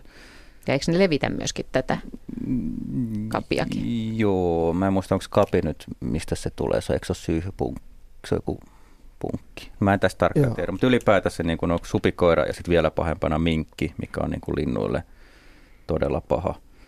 Oikeastaan niin kuin ainoastaan vapaana juoksevat kotikissat on niin kuin yhtä kovia saalistajia kuin minkki. Mutta tämmöiset vieraslajeja me ei hoideta ja me kyllä selitetään se ihmisille. Kyllä valtaosa ihmisten ymmärtää, että se menee suoraan lopetukseen ja kerrotaan miksi. Samoin kuin Helsingistä sitikaan, niin ne päätyy sitten meidän kissalaaksoon parempiin suihin. Mites muuten hoidon taso, niin missä teillä menee se alaraja? Että ei nyt varmaan ihan, tai mitä eläimiä hoidetaan ja mitä ei hoideta? Ei kun siis ne on vieraslajeja, me ei hoideta. Mutta siis niin kuin tarkoitan sitä, että kuinka pieniä eläimiä hoidetaan, tai ei nyt varmaan selkärangattomia, onko siinä jotakin määritelty, jotain, vai onko se lähinnä nisäkkäät ja linnut? Meillä ei selkärangattomia toimiteta, että ei niitä joo. Siis joskus on tullut joku sammakko, trupikonna. Sammakko, en muista mitä sille kävi, mutta ne on ihan yksittäisiä siitä 1000 just vuodessa 1 tai 2. Että. Eli nisäkkäät ja linnut on nisäkkäät yleensä tässä, mistä puhutaan. Ja meillä on puolet nisäkkäitä, puolet lintuja karkeasti, mitä tulee. Joo, sama se on Heinolassakin, että kyllä meillekin niitä nisäkkäitä tulee, siili, rusakko, orava. Sitten yhtä aikaa oli tämä probleema, muistan, kun oli näitä punakorvakilpikonnia. Joo, ja sitten niitä, se tuli monelle yllätyksen, miten isoksi se kasvoi, kun se myytiin suunnilleen tämmöisenä 2 euron kolikon kokoisena. Ja sitten kun se kasvaakin akvaariossa vähän isommaksi, niin siitä haluttiin eroa. Ja sitten niitä löytyi katuojisteja pitkin ja niitä toimitettiin. Mutta se oli semmoinen hetken buumi tavallaan. Hyvä, että mainitsit punakorvakilpikonna, kun meillä on sitten uusi vieraslakiasetus tullut tulossa voimaan. Niin se on nykyään, että sitähän ei enää saa tuoda lemmikiksi. Juuri myös tästä niitä hylätään tuonne luontoon. Ja nehän jopa onnistuu talvehtiin leutoina talvena. Ai se talvehtii. Mä just menisin heittää sen, että meillä on onneksi tämä talviniminen vuoden aika, joka tällaiset mun käsittääkseni on pystynyt. Niin mäkin muistan, että se on etelässä talvissa, leutoina talvina. Olisiko sillä mitään mahdollisuutta niin kun jäädä elämään suomalaiseen faunaan? No ei sitten oikein haluta sinne jäädä. Ei varmaan haluttu aikanaan sitikaniakaan. Nimenomaan. Siksi niitä me ei hoideta. Nimenomaan. Joo. Täällä on muuten sitten tullut sähköpostia. Täällä kerrotaan, että Etelä-Karjalan Lintutieteellinen yhdistys pyörittää toimintaa, jota kutsumme lintuambulanssitoiminnaksi. Kuljetamme loukkaantuneita lintuja hoitoon ja lintuja on jokunen mennyt Heinolaan. Mutta runsaammin Pyhtään lintuhoitolaan. Ja toimimme yhteistyössä sekä pelastuslaitoksen että poliisilaitoksen kanssa ja tänäänkin on hoidettu puhelimessa 2 vammaiseksi epäiltyä lintua. Näin Etelä-Karjalan Lintutieteellisen yhdistyksen varapuheenjohtaja Harri Ekholm tiedottaa. Tämä on hyvää toimintaa. Se on hyvä ja nimenomaan siellä on niinku asiantuntijat, siellä on pitkän linjan lintuharrastajia, mitkä tässä on takana ja se on Pyhtää ihan looginen paikka viedä, että pyritään mahdollisimman lyhyisiin kuljetusmatkoihin, ettei sitä tarvitse viedä sitten niin kuin sieltäkään meille Heinolaan asti, niin he tekevät ihan hyvää työtä kyllä. Tämä soisi olevan ympäri Suomea toimivan käytännön. Hei, otetaan Jorma lähetykseen mukaan. Hän on Kouvolasta ja olet lähetyksessä juuri nyt. Terve Jorma. No morjesta. Juu, tämmöistä asiaa soittelin ja halusin niinku vinkkinä antaa. Meillä oli tuossa mökille, tultiin kuukausi sitten toisen kerran ja ulko-WC:ssä oli orava tehnyt pesän. Ja vaimo kun meni WC:hen, niin orava hyökkäsi sieltä päälle ja ihmeteltiin mitä nyt tapahtuu. Ja meillä oli semmoiset kukkaköynnös ja hylly siellä. Hän oli orava tehnyt sinne pesän. Ja ihmeteltiin ja katsottiin. Niin siellä oli pesä ja siellä oli 6 poikasta, niin mä siirsin sinne sieltä hyllyltä pois. Ja sit soitin tonne Kouvolan eläinyhdistykseen, että mitä kannattaa tehdä. Sen takia soitin niin kuin vinkkinä. He antoi heti, että heti se pesä takas. Että orava hakee ne poikaset sieltä ja kuljettaa muualle. Mutta seurattiin sitä asiaa. Näin kävi. Ne vei kaikki se 6 poikasta. Että orava vei jonnekin muualle sitten. Eli aika niin kuin onnellinen loppu ja tapahtuma sitten. Juuri näin hyvin toimittu, että oravat tosiaan näillä on usein näitä varapesiä, mihin ne voi siirtää. Joo, ei ollut tietoa, mä sen takia että mä soitan, että niin vinkkinä, jos tämmöistä tapahtuu, niin mä en tiedä sitten tekeekö se orava niin, jos mä vien sen pesään johonkin muualle, hakeeko sen muualtakin, vai pitääkö se viedä sen samaa paikkaan sitten. No kyllä se varmaan siitä lähialat, kun ei kovin kauas vie, niin kyllä se paikallistaa ne poikaset. Että. Aha, joo, kyllä. Mutta oli niin pieniä semmoisia vaaleanpunaisia ja aivan pieniä. Ja silmät kiinni vielä. Niin, joo, kyllä oli joo, todella pieniä, että ei varmaan ollut kovin vanhoja poikasia. Että. Joo, mutta siinä mielessä, että ennen ei ole tämmöistä niin kuin tavattu eikä tapahtunut, niin oli aika outo tilanne. No varmaan, ja kiitos soitosta. Hyvä vinkki kyllä, että orava pystyy ne sieltä hakemaan. Kyllä. Joo. Selvä. Kiitoksia Jorma ja meillähän saa soittaa edelleenkin 0203 17600 ja sähköpostiinkin tulee noita tarinoita ja kysymyksiä. Ja tuossa tuli yksi muistutus, että varsinkin tämän ohjelman jälkeen sitten voi lisätietoa käydä hakemassa esimerkiksi semmoiselta nettisivulta kuin sey.fi. Se on Suomen eläinsuojelun yhdistyksen tällainen oma sivusto, ja sieltä löytyy muun muassa näistä luonnonvaraisista eläimistä ja kuinka sitten asiaan pitää suhtautua. Mutta menkää vasta sitten lähetyksen jälkeen, koska nythän tämä lähetys pitää kuunnella loppuun. Tätä on vielä 37 minuuttia jäljellä. Tähän väliin mun on pakko mainostaa, että myös Korkeasaaren meidän nettisivuilta löytyy sieltä kohdasta suojelu. Sieltä löytyy villieläinsairaalaa ja löytyy juuri esimerkiksi oravista ja siileistä ja näistä yleisimmistä ja lintujen poikasista tietoa, että milloin pitää toimia vai pitääkö toimia näin edespäin. Joo, ja pannaan lisää linkkejä vielä BirdLifein sivuilla on hyvät ohjeet nimenomaan tähän linnunpoikashommaan ja sama Heinolan lintutarhan sivuilta, että kyllä näitä löytyy. Hienoa, tämä on tärkeä asia, tulla nämä tällaisetkin linkit esille lähetyksessä ja sittenhän koko ilta menee, kun näitä sivustoja selailee. Otetaan sitten Kangasalan suuntaan yhteys, siellä on Riitta-Liisa, terve. Tervettiin, Riitta-Liisa täällä iltaa. Ole hyvä, kerro tarinasi tai kysy. Joo, ihan hyvää palautetta olisin antanut siinä mielessä, että mulle kävi muutama vuosi sitten niin, että haukka oli vienyt kirjosiepon poikasilta emon, ja mä huomasin, että oli melkein päivä, kun ei siellä käyty ollenkaan pöntöllä, kun se oli ihan tuossa ikkunan alla, ja sitten soittelin sinne Heinolaan, ja sain sieltä semmoisia terveisiä, että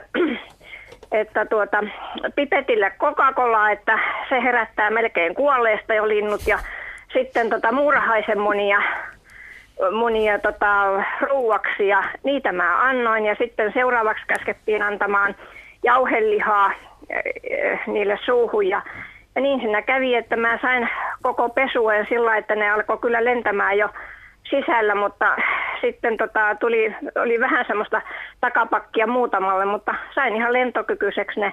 Ja sitten kävi vielä niin, että kun ne oli lentokykyisiä, ne oli tuossa ulkona, niin ne tuli vielä syömään tuosta jauhelihaa ja muurahaisen monia, että ne tuli tuohon käsivarrelle istumaan. Jaa, no niin. Olli, ootko sä ollut puhelimen päässä vai joku muu? No en nyt muista itse, meillähän päivystää koko ajan, mutta että siinä on ihan, toi Coca-Colahan on toimiva, kun monella sitä on. Tietysti se pitää pitää vähän aikaa lasissa, että ne hiilihapot lähtee, ettei se syötä sitä hiilihappo-pärskettä sille. Mutta hunajavesi, sokerivesi, jos se on ihan niin kuin nääntymäisille, on ollut hellepäivä. Ja sitten kun tiputtaa siinä nokan pieleen, se kannattaa ehkä tiputtaa siinä nokan pieleen, se lintu kyllä sillä kielellään itse imee. Että se on hankalampi laittaa suuhun ja siinä voi annostella sitä sitten liikaa, että se voi mennä tukehtuakin se lintu. Mutta että se on hienoa, että se on toiminut, niin Näin niitä pyritään auttamaan. Ja se on kyllä, hienoa, että teitte sen työn. Joo, ja sitten vitolia ostit vielä sellaista oikein tehokasta vitolia, että kansan annan pipetille niillä. Niin se oli kai aika jännää, että kyllä niistä vaan lentokykyisiä tuli. Hienoa, joo. Sitä saa apteekista ilman reseptiä sitä tehovitolia, että sitä voi tiputella aina muutaman tipan sinne lihan sekaan. Ei välttämättä joka annokseen, kun niille annetaan sitä aika paljon, mutta varsinkin poikasille se on ihan hyvä. Kiitos soitosta ja tarinasta. Mainiota. Kiitoksia Riitta-Liisa vaan tosiaan soitosta. Ja meille saa edelleenkin soitella. Meillähän on aikaa vielä vaikka kuinka monta asiaa käydä läpi tässä loukkaantuneet eläimet illassamme. Tuossa kun jossain vaiheessa puhuttiin niistä hylkeistä, niin tuli vaan mieleen tuolla Saimaalla liikkuvana ihmisenä, että onko koskaan tullut eteen, että Saimaan norpan vaikka kuutille olisi täytynyt antaa ensiapua jossain muodossa? On meille tullut... Silloin täällä on Saimaan norppia. Itse mä oon tuolla 6 vuotta työskennellyt Korkeasaaressa, niin muistan ainakin 2 tai 3. Ne ovat olleet erittäin huonossa kunnossa, aivan raatoja jo tullessaan, ja eipä niistä ole yksikään selvinnyt. Ja sitten on myös tämmöinen mielenkiintoinen asia, mietittiin, että jos saataisiin vaikka selviämään, niin käsittääkseni on semmoinen juttu, että eipä niitä noin vaan sinne Saimaaseen takaisin saa viedä. Siinä on tautiriski. Eli tämä on vähän semmoinen tilanne, joka ehkä pitäisi tulevaisuutta varten meidänkin selvittää, että miten, ihan missä niitä voisi hoitaa, jos voiko. Mutta ei ole tullut sitä mietintää eteen, kun ne on ollut niin huonossa kunnossa, ne on käytännössä menehtynyt heti ensimmäisen vuorokauden kuluessa. No mitä sitten, jos tuolla Saimaan vesialueella liikkuu ja tulee vastaan tällainen? Sanotaan vaikka, että pääsee pelastamaan vaikka katiskaan, sellaiseen perinteiseen katiskaan menneet. Se ei ole vielä ehtinyt hukkua, mutta... Se on ihan sama proseduuri, mutta teille pitää nimenomaan ottaa yhteyttä. Joo, mutta kuten sanoin, niin se on aika mielenkiintoinen tilanne, olisi sitten, että se saataisiin hoidettua. Mä ymmärrän se hyvin, että Saimaan norppapopulaatio pyritään pitää, ettei haluta sinne joku vaikka meidän harmaa hylkeestä tarttuva tauti ja sitten se menee sen siljentien sen koko saimaannorppapopulaatio. Toi on aikamoinen pattitilanne. Mä en osaa vastata, että miten niitä voisi hoitaa ja missä, mutta on tullut. Siis on muutamia tullut. Mites ootteko te törmännyt siihen, kun vähän aikaa sitten oli joku uutinen siitä, että eläimiä kiusataan enemmän kuin ennen? Tai mä en muista, oliko se ihan näin. Tai, mutta ootteko te törmännyt siihen, että ihmiset olisi kiusannut eläimiä, että olisi sen takia niin kuin tullut vammautunut tai sattunut jotain, tai siis niin kuin, että ihan niin kuin tahallista? Kyllä, valitettavasti on törmättyä Korkeasaaressa, mikä on tietysti suosittu yleisökohde ja näin. Toukokuussa luokkaretkiaikaan siellä, kun meillä pesi ihan luonnonvaraisia valkoposkihania, semmoinen yli 100 paria, niin ihan nyt viimeisen 3 vuoden aikana on selvästi lisääntynyt, että niitä rääkätään. Kivitetään, koitetaan potkia, kaadetaan kuumaa kahvia päälle tämmöistä. Tuntuu, että se menee yhä niin kuin rajummaksi se touhu. Valitettavasti. Aika erikoista. Aika erikoista, ja niitä yritetään oikein saada niin kuin niitä hanhia hermostumaan, että provosoidaan, jotta ne tulisi päälle, ja sitten niitä voidaan sitten niin kuin, vaikkei ne tekisi mitään, niin saatetaan heittää kivillä. Mutta siellä valvontaa on jouduttu lisäämään tosi paljon. Et valitettavasti just nämä luokkaretki aika osuu just vielä siihen, kun niillä on useilla munat pesässä, että poikaset on kuoriutunut. Sitten kun valkoposkihan niin poikaset kuoriutuu, niin sitten se helpottaa, kun nehän pääsee liikkumaan ja niin kun ne ei ole siinä yhdessä paikassa koko ajan ja joudu puolustamaan pesää. Tämmöinen esimerkki ainakin tuoreeltaan tulee mieleen. Mites Olli?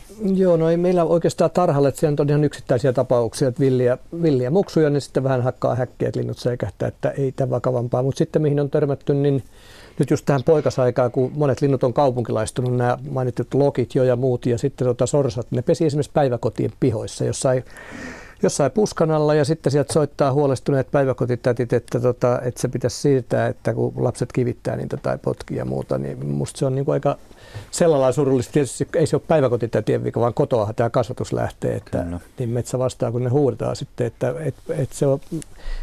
se on niin kuin pikkumuksut voi tehdä sitä, että mennään kivittämään sitä sorsanpesää sieltä ja sitten näin, että tämmöisiä on tullut viime vuosina enemmän esiin, että se on.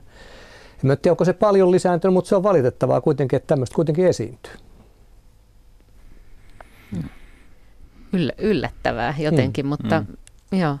No entäs sitten, tämä nyt on vähän eri asia, mutta entäs sitten tämmöinen inhimillistäminen, tai oletteko te törmännyt siihen esimerkiksi, otetaan joku eläin hoidettavaksi, niin sitten esimerkiksi siitä, että siitä on tosi vaikea luopua, että on vaikea päästä sinne luontoon, minkä tietenkin kaikki ihmiset, jotka rakastaa eläimiä tai luontoa, niin kaikkihan se vähän kokee sen haikeuden. Kyllä, tämä on just tämä dilemma, mitä on tässä aikaisemminkin toistanut, että yrittänyt toistaa, että kuka tahansa saa hoitaa, mutta pitää ymmärtää, että se hoidon pitää olla väliaikaista ja lyhytaikaista. Ja se on, niin kuin, tämä on hirveän hankala, tähän liittyy hirveästi tunteita, on halu auttaa eläintä, mikä on hyvä, sitten sitä hoidetaan, sitten se voi kiintyä hyvinkin nopeasti. Ja sitten pitäisi ymmärtää, että nyt on se päätös, että se pitäisi lopettaa. Niin sitten se saatetaan, että se jääkin nyt sitten loppuelämäksi hoitoon, koska sillä on niin hyvä olla. Siinä se saattaa lähteä siitä niin kuin ihmisen tarpeesta eikä eläimen hyvinvoinnista valitettavasti silloin. Ja eikä aina ole niin helppo nähdä, että miten hyvin sillä on. Ei todellakaan. Ne ei välttämättä. Se voi niin kuin kesyntyä, mutta ei tiedetä, että se voi olla vaikka loukkaantunut, että se voi olla koko elämänsä elää sit kivuissa. Se voi olla silloin todella hankala saada järjestettyä tarpeeksi isot tilat. Oikeata ravintoa. Ihmiset voi ruokkia ihan kummallisesti niitä, ne voi saada niille niin kuin erilaisia ongelmia aikaa. Siinä on hirveä vyyhti, mutta se on just hankala, kun sanoin, että siinä lähtökohta voi olla se halu tehdä hyvää, mutta sitten se vinksahtaa sillä lailla, että siitä tulee vähän niin kuin kiinnytään niin kuin lemmikkieläimeen koiraan. Eihän moni pysty koiraansakaan, niin kuin, niitä saattohoidetaan niin kuin ihan loputtomiin, koska se on vaikea tietenkin luopua, totta kai siinä on tunne siitä, että se on vähän sama asia. Ja sitten tuntuu valitettavasti, varsinkin sosiaalisessa mediassa jaetaan näitä tämmöisiä hassuja tai söpöjä eläinvideot, missä on joku villieläin, joka kanssa poseerataan ja se tehdään kaikkea. Se käyttäytyy hauskasti. Yleensä se näkee suoraan, että sillä on joku käytöshäiriö tai se on niin stressissä, kun se on niin kuin paikassa, missä ne ei pitäisi olla. Sitten jengi niin kuin tykkää näistä ja jakaa eteenpäin. Ja uutisten loppukevennyksissä näytetään kaikkia ihania pätkiä, kun on otettu eläimiä luonnosta lemmikiksi. Se, niin kuin, se vaan syventää tätä tämmöistä vinksahtanutta suhdetta. Mikä on ymmärrettävä tietysti se halu auttaa ja se, että niin halutaan. Ja sitten niistä saadaan söpöjä uutisia ja söpöjä otsikkoja ja ikään kuin eläin on aina kiva ja pörröinen. Näin. Se ei ole lemmikkieläin, se ei ole kesytetty koira. niin siinä pitäisi ottaa se pääkohteeksi eläin, että sen eläimen parasta eikä sen ihmisen, vaan että sen eläimen ehdolla pelataan, että se pitää mahdollisimman nopeasti vapauttaa, että silloin sitten mahdollisuus olla villieläin. Sama se on, kun meillä on tarhalla tai yhtä lailla teillä hoidossa, niin mahdollisimman vähänhän me niiden kanssa ollaan tekemisissä, mitkä vapautetaan. Että ne vaan ruokitaan, jos niillä on lääke, ne lääkitään, siivotaan. Mutta mahdollisimman vähän ja niiden kanssa ei rupatella eikä yritetä päästä silitellä. Mahdollisimman vähän kontaktia, jotta ne luonnossa sitten pärjäisi, että ne ei ole niin kesyyntynyt. Ja tämän takia jotkut ovatkin, ei voida hoitaa esimerkiksi niin kuin kauriiden tai peurojen niin kuin, nämä vasat on sellaisia, että käytännössä vaikka ne saataisiin kuntoon, niin ne leimaantuu niin pahasti ihmiseen, että ei niitä voida sinne päästää. Ja niitä pitäisi myös oppia sitten emoiltaan muun muassa tietyt taidot siellä ja muuta, niin on lajikohtaisia eroja paljon, että vaikka saataisiin niinku fyysisesti kuntoon, niin sitten se pitää kuitenkin lopettaa, koska ei silloin mahdollisuuksia selvitä. Onko teille itselle käynyt tämmöistä, ootteko te kokenut tämmöistä luopumisen vaikeutta? Heinolaskin on aina tarkoitus saada luontoon. Tietysti kun on traagisia tarinoita, että on saatu niinku ihan kuoleman partalta, niin tietysti siinä on, mutta ei se pitää niinku saman tien unohtaa, että siinä pitää ottaa se eläin keskiöön ja sen ehdolla mennään. Että sehän on hienoin hetki palkitseminen mun mielestä tässä työssä, että sitä ei rahalla korvata, vaan että jos saadaan lintu tai mikä hyvänsä eläin kuntoon, niin se vapautuu. Se on se hienoin hetki ja mekin pyritään jakamaan. Meillä on opiskelijoita, pieneläinopiskelijoita, se on muita harjoittelijoita. Me pyritään niitä vapautushetkiä nimenomaan heille niin kuin antaa palkinnukset. He on hoitanut sitä vaikka talven tai muun, niin sitten he saavat sen vapauttaa. Me kuvataan nämä jutut ja muut. Että se on hieno hetki, mutta se on se palkitsevin tässä työssä. Se on nimenomaan juuri se, että en muista, että olisi kiintynyt yhteenkään. No mä en niin kuin joka koko ajan hoida niitä. Se mä lähes päivittäin käyn siellä villieläinsairaalassa, mutta niin kuin sitä mä oon miettinyt, mekin aika paljon sitten niin kuin näistä vapautuksista ja onnistuneista tarinoista tehdään videoita ja niitä on sitten Korkeasaaren tuolla YouTube-kanavalla muuta. Sitä onkin ruvettu vähän miettimään, että meidän pitäisi ruveta tekemään myös muinlaisista tarinoista, koska meilläkin se on vaan se 30, se on hyvä tulos, mutta 35% selvii luontoon. Valtaosa ei, niin pitäisi ehkä ihmisille näyttää enemmän sitä, että mitä ne tarinat on, että tämä lopetettiin heti, tämä lopetettiin 2 päivän päästä, tämä selvisi viikon, niin sitten ihmiset se enemmän antaisi sitä niin kuin perspektiiviä, että ei aina onnistuta, että ei se ole sitä semmoista ihanaa ruususta, niin kuin pelastamme eläimiä ja kaikilla on kivaa, vaan niin kuin siis ne, kuten luonnossakin, niistä suurin osa niin kuin ei vaan selviä, jos niillä on joku tuommoinen loukkaantuminen ongelma tai tauti tai jotain muuta. Et se on kyllä. No. Meille saa edelleen soittaa. 0203 17600 on puhelinnumero. Mirjami tuossa lasin takana vastaa puhelimeen ja sähköpostiakin on tullut illan aikana radio.suomi@yle.fi sähköpostiosoitteeseen. Ja käydäänhän tuota luontokeskustelua myös tuolla Radio Suomen lähetysikkunassa. Siellä on monenlaisia tarinoita, mutta aika paljon myös mennään sitten niin sanotusti sivuraiteilla, joten niihin asioihin me emme tällä kertaa. Sivuraideohjelmat on sitten erikseen. Tässä kevään aikana, varsinkin tähän aikaan, on monilla eläimillä, linnulla varsinkin poikasia, ja äsken ollaan puhuttu jo esimerkiksi rusakoista, jäniksistä. Ne on niin hyvin siellä maastossa, että niitä ei välttämättä ihminen kulkeissaan huomaa. Mutta kun aika moni, onkohan Suomessa vähän vajaa 1 miljoona koiraa, joita ulkoilutetaan joka päivä monta kertaa. Ja kun osa ihmisistä sitten päästää sen oman peppen sinne luontoon, että eihän meidän peppe mitään tee niille eläimille siellä. Joka tapauksessa siellä tapahtuu sellaisia asioita, mitä ei nähdä, ja sitten näitä vammautuneita rusakon poikasia tai kenties linnun poikasia, niin niitä sitten sieltä saattaa jonain päivänä tulla eteen. Minkälaisia terveisiä haluaisitte laittaa sitten näille peppen ulkoiluttajille? Tämä ei ole mitenkään tämä peppe pienellä etukirjaimella. Niin, kyllä se hyvä olisi tietysti kiinne pitää, että lakikin sanoo, että ne pitäisi pitää kiinni, ettei niitä saa laskea. Ja sitten toinen, minkä voisi tähän ottaa, kun kuitenkin juhannusta kohti mennään, niin tuli vaan mieleen 1-2, että kun mennään merensaaristoon tai järvisaaristoon, niin nyt sitten kun rantaudutaan, vaikka telttailu on vähentänyt, mutta hyvin paljon on lisääntynyt se, että isot veneet ankkuroidaan sinne saaren rantaan ja sitten sinne mennään iltaan istumaan, niin siellä on sitten niitä poikasia tai lokkia ja tiiroja, mitkä huutaa pään päällä, niin ne ei suinkaan tykkää siitä hienosta veneestä tai ihmisten seurasta, vaan ne puolustaa niitä poikasia, että sitä pitäisi nyt malttaa sitten tämä rantautuminen tähän aikaan ja juhannukseen asti, tai oikeastaan heinäkuun puolelle asti, niin ei pitäisi mennä mihinkään lintuluodolle tai tämmöiseen. Moni ei ajattelekaan sitä, mutta että se kannattaisi ottaa ohjelmaa. Silloin kun siinä alkaa linnut pyörimään päällä, niin sieltä kannattaisi pysyä pois. Joo.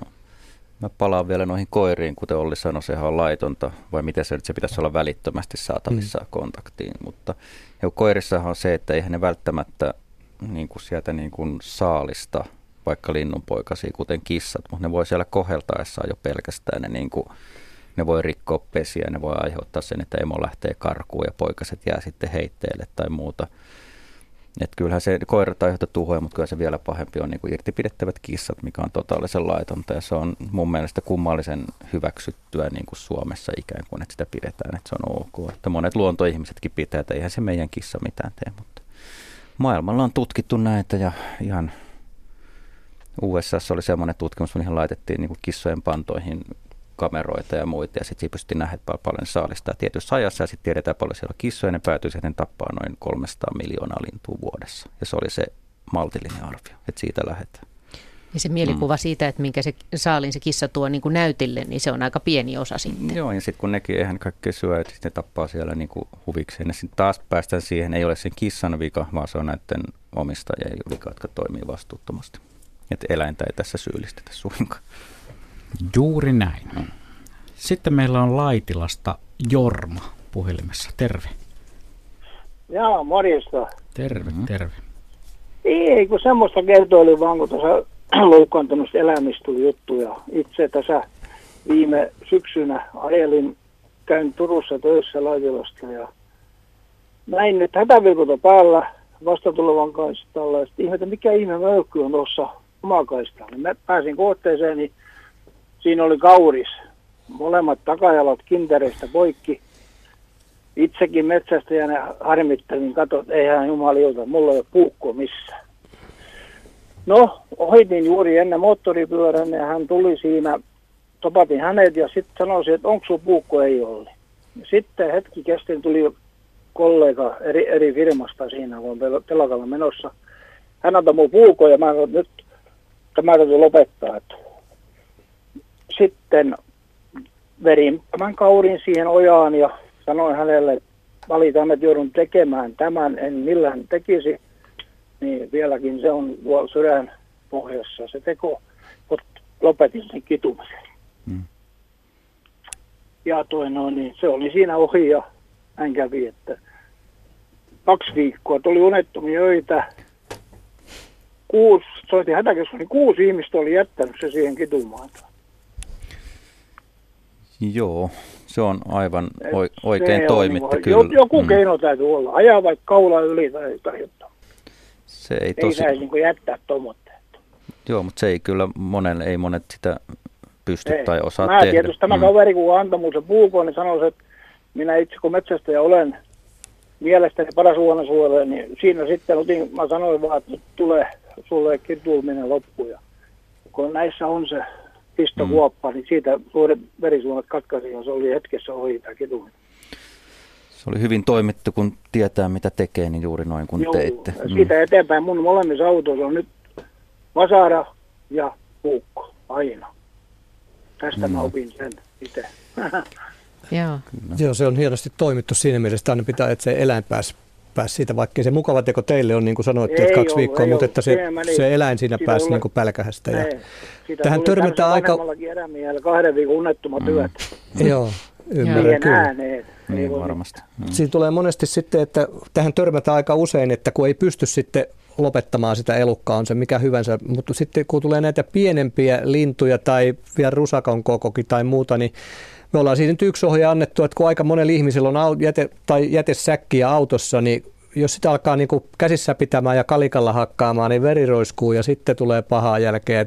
Se ei kuole niin kuin hetkessä, mutta esimerkiksi vaikka lokki, jos se törmää tai pöllö ja et näkee, että se on jalat aivan niin kuin poikki tai vammautunut, siitä ei ole eläjäksi, niin siinä jätessäkin se moni pystyy lopettamaan niin, että kun laitetaan sieltä ilmat pois ja se lintu sinne jätesäkkiin ja lyödään siihen asfalttiin tai kiveen tai betoniin, niin sitten ei tarvitse sen lopettajan katsoa sitä eläintä, se kuolee silmän räpäyksi, mutta siinä pitää lyödä laajaskaaressa ja kovaa.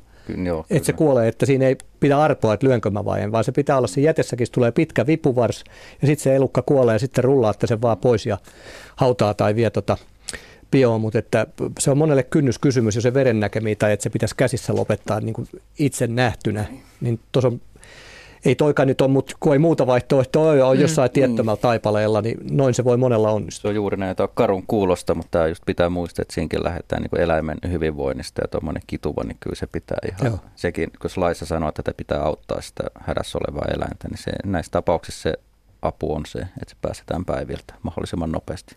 Niin se vaihtoehto, että se kituisi pitkäänkin siellä luonnossa, niin no se on kärsimystä. Jos ei siitä ole eläjäksi, niin ei se ole. Se on kärsimyksen pitkittämistä.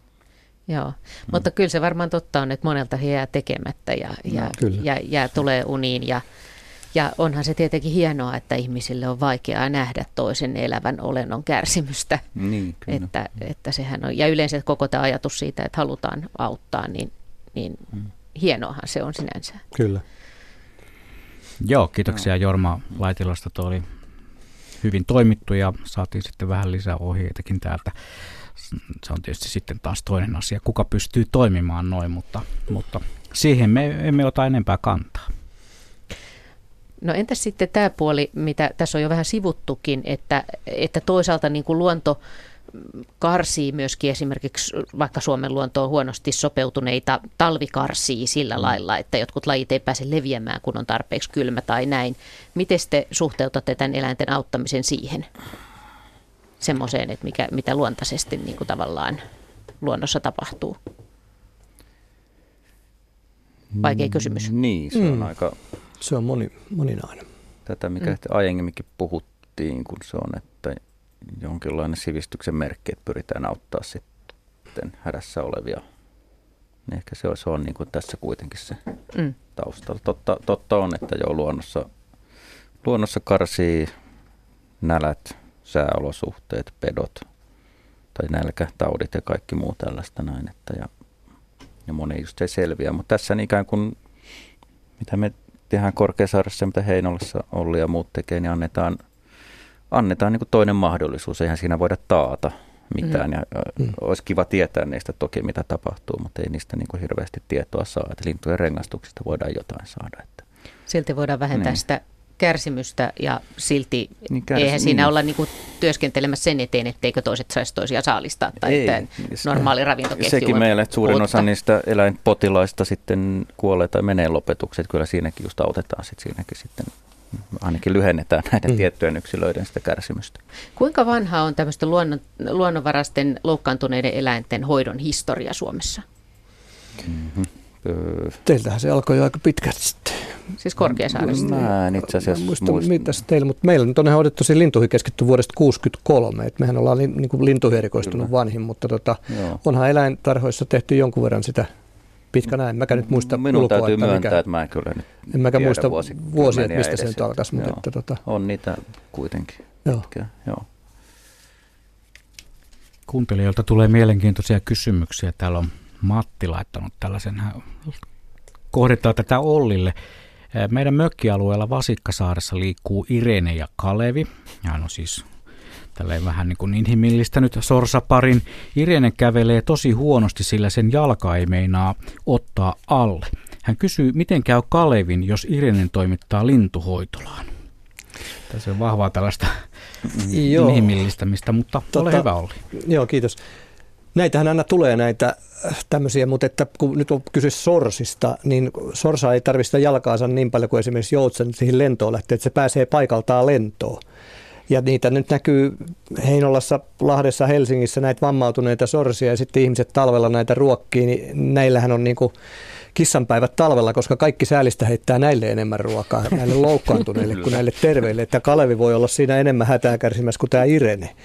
Että ei sitä meillekään tarvitse tuoda, että kyllä ne varsin hyvin pärjää siellä, että se on sen pelastus, että se pääsee paikaltaan lentoon. Niin vammana, kun ei nyt ole nähnyt, että onko se sitten murtunut tai poikki, mutta jos se kuitenkin varaa painoa sille, niin kuin mä ymmärsin, että se pystyy kävelemään, niin ei sillä nyt suurempaa hätää sen puoleen. Että tietysti vähän ilkeää tekee katsella siellä mökkirannassa, että tuommoinen menee, mutta kyllä mä uskon, että Irenellä päiviä on vielä jäljellä. Jos se on pidempään jatkunut, niin kai se ihan pärjää sen kanssa. Asia vilpitön. Tämä tiedoksi kerrottakoon Matille Espooseen. Terveiset Irenelle ja Kaleville. Meillä on vielä 13 minuuttia aikaa näitä asioita käsitellä. Ja sitten on tältä illalta luontoasiat paketissa. Mites tästä eteenpäin, kun kesä tästä jatkuu ja Niin miten se näkyy teidän hoidossa? Nyt puhuttiin, että nyt on se poikasaika, mutta mitäs sitten? Mitä esimerkiksi myöhemmin kesällä? Sitten ainakin alkaa mennä siilin poikassesonkin, tai niitä rupeaa tulemaan tuossa vähän myöhemmin kesällä. Ja no joo, sitten sillä lailla muuttuu, että no sitten on okei, oravilla tulee toinen pesyä sitten. Useat tekee kuitenkin heinäkuun. Sitten alkaa taas se sama poikasrumba, mutta siinä on tämmöisiä kausia ihan selkeästi. Ja meillä tulee Heinolassa selvästi sitten tämä tervapääskypiikki, että se on meidän hoidetun lintu, just kun se pesii siis kerrostalon kattojen alla ja sitten kun siellä voi olla turkasen kuuma heinäkuun 2 ekaa viikkoa, sitten se alkaa näkyä meillä selkeästi, että ne poikaset, isoimmat poikaset tulee sinne katon reunalle katsomaan ja sitten kun ne tippuu sieltä maahan, niin se nyt on oikeastaan ainoa linnunpoika, mikä pitää aina ottaa hoitoon, koska se emo ei maahan sitä ruoki. Emo kyllä pääsee maasta lentoon. Ne on siis lyhytjalkaisia, pitkäsiipisiä lintuja, mutta se ei pysty sitä oikeastaan maahan ruokkimaan. Ja siellä on sitten taas nämä edellä mainitut harakat ja muut tarkat kaverit niiden kimpussa. Niin niitä tulee meille ja meidän kesätyöntekijät, niin se on niiden päätyön ruokkia. Se on siitä työläs kaveri, että se on pakkoruokittava. Se ei syö juurikaan itse. Sillä on valtavan iso kita, että jos ajatellaan, että me annetaan näistä paljon ohjeita, ihmiset hoitaa näitä kyllä sitten kotonaakin, mutta että kun sitä ottaa kämmenen sisään ja painaa peukalolle etusormen sieltä nokan tyveltä, niin se nokka aukeaa kuin käkikellon luukku. Sinne mahtuu ihmisen pikkusormi sinne suuhun, se on niin iso se tervapääskyn kita. Ja siellä näkyy vaaleanpunainen kieli, niin yrittää riisijyvän kokoisia jauhelihanpaloja työntää sitä kitalakea kohti, kun ajattelee, että sinne kielen yläpuolelle. Niin ne nielee sen ja sitten sinne annetaan välillä vähän nestettä. Se jauhelihan voi kastaa myös vedessäkin ja näin. Ja sitten kun se siipi on, tämä siipi meidän on eri lailla kuin rengastajat mittaa, kun se on helpompi ihmisen hahmottaa. Mutta jos vetää sen siiven viivottimen päälle suoraksi, kun se alkaa olla 15 senttiä pitkä, osa lentää, 16 senttisenä lentää lähes kaikki. Ja sitten pitää lähteä pelaamaan pesäpalloa, vaikka jos pesäpalloihminen. Sitten kun se on sen kokoinen se linnunpoikainen, niin avoimelle kentälle, pellolle, mikä vaan hyvä avoin paikka, vasta tuulee, heittää pesäpallosyöttöä niin kovaa kuin jaksaa taivaalle. Se saa heti siipien alle ilmaa ja sen takia avoin paikka, että jos ei se sitten lennäkään, niin se löytää sieltä. Mutta jos se mennään johonkin sellaiseen, missä on metsäinen maasto, niin se on loistava kiipeilijä. Tervapääskyn tietää helposti siitä, kun ihmiset, mistä aikaisemminkin puhuttu, ettei välttämättä tunneta lintuja, niin käskee laittaa sen seisoo pystyssä, laittaa teepajan tai paidan rintamukseen, niin se pysyy siinä kuin hämähäkki.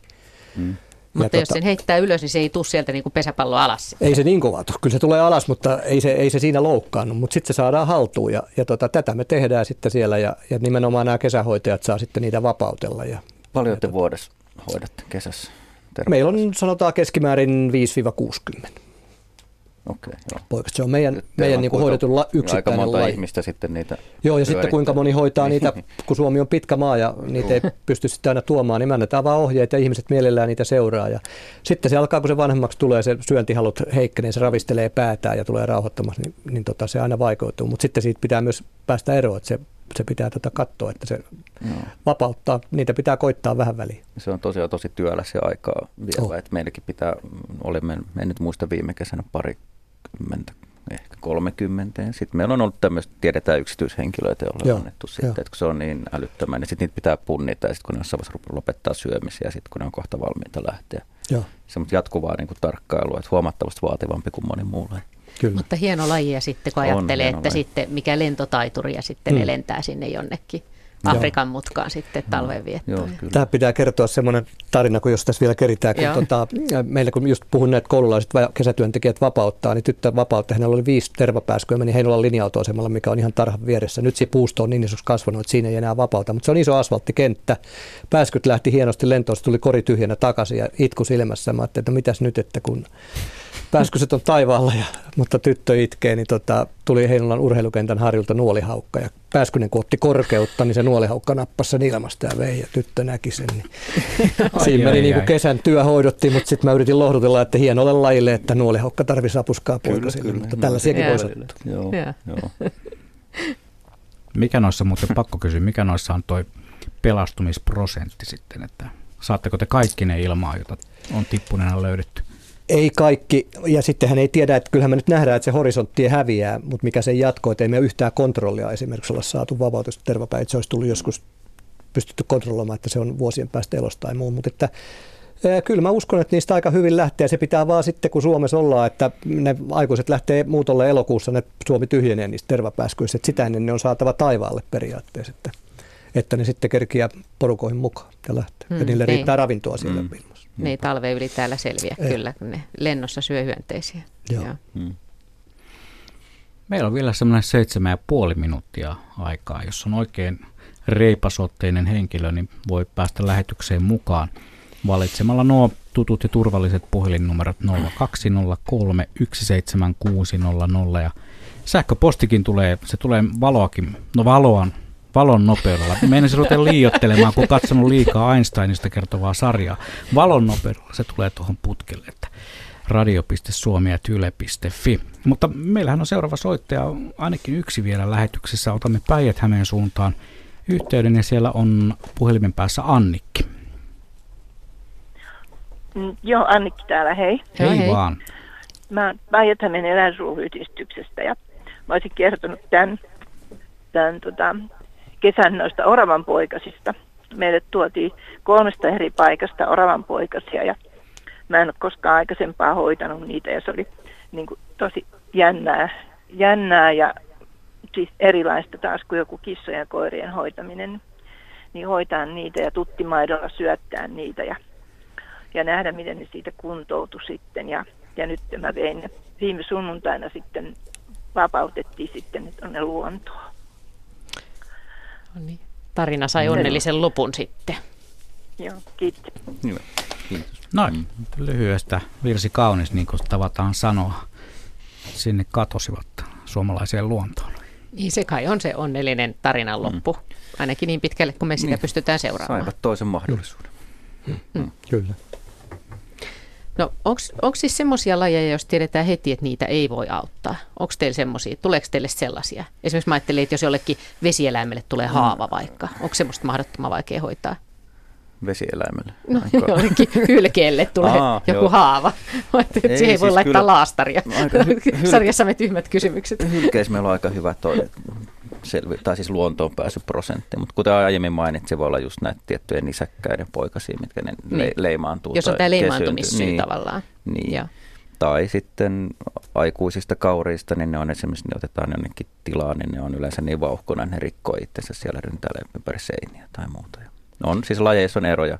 Linnuista, ainakin mun kokemuksen tai meidän kokemuksen mukaan, niin kahlaajalinnut on niin tosi vaikeat saada syömään. Esimerkiksi niin kuin lehtokurppia tulee aika usein, aika harvoin niitä saadaan. Ne on niin kuin, ne ei vaan niin kuin stressaa. Tai ne stressaava porukka kävelee ympärillä. Joo, ja tosi silleen hötkyilee. Sama rantakanat toinen. Niin varmasti. Ja sitten kanalinnut on, tai meilläkin pitäisi olla niin isot tilat jollekin metsälle tai terille, että ne saa olla ihan rauhassa.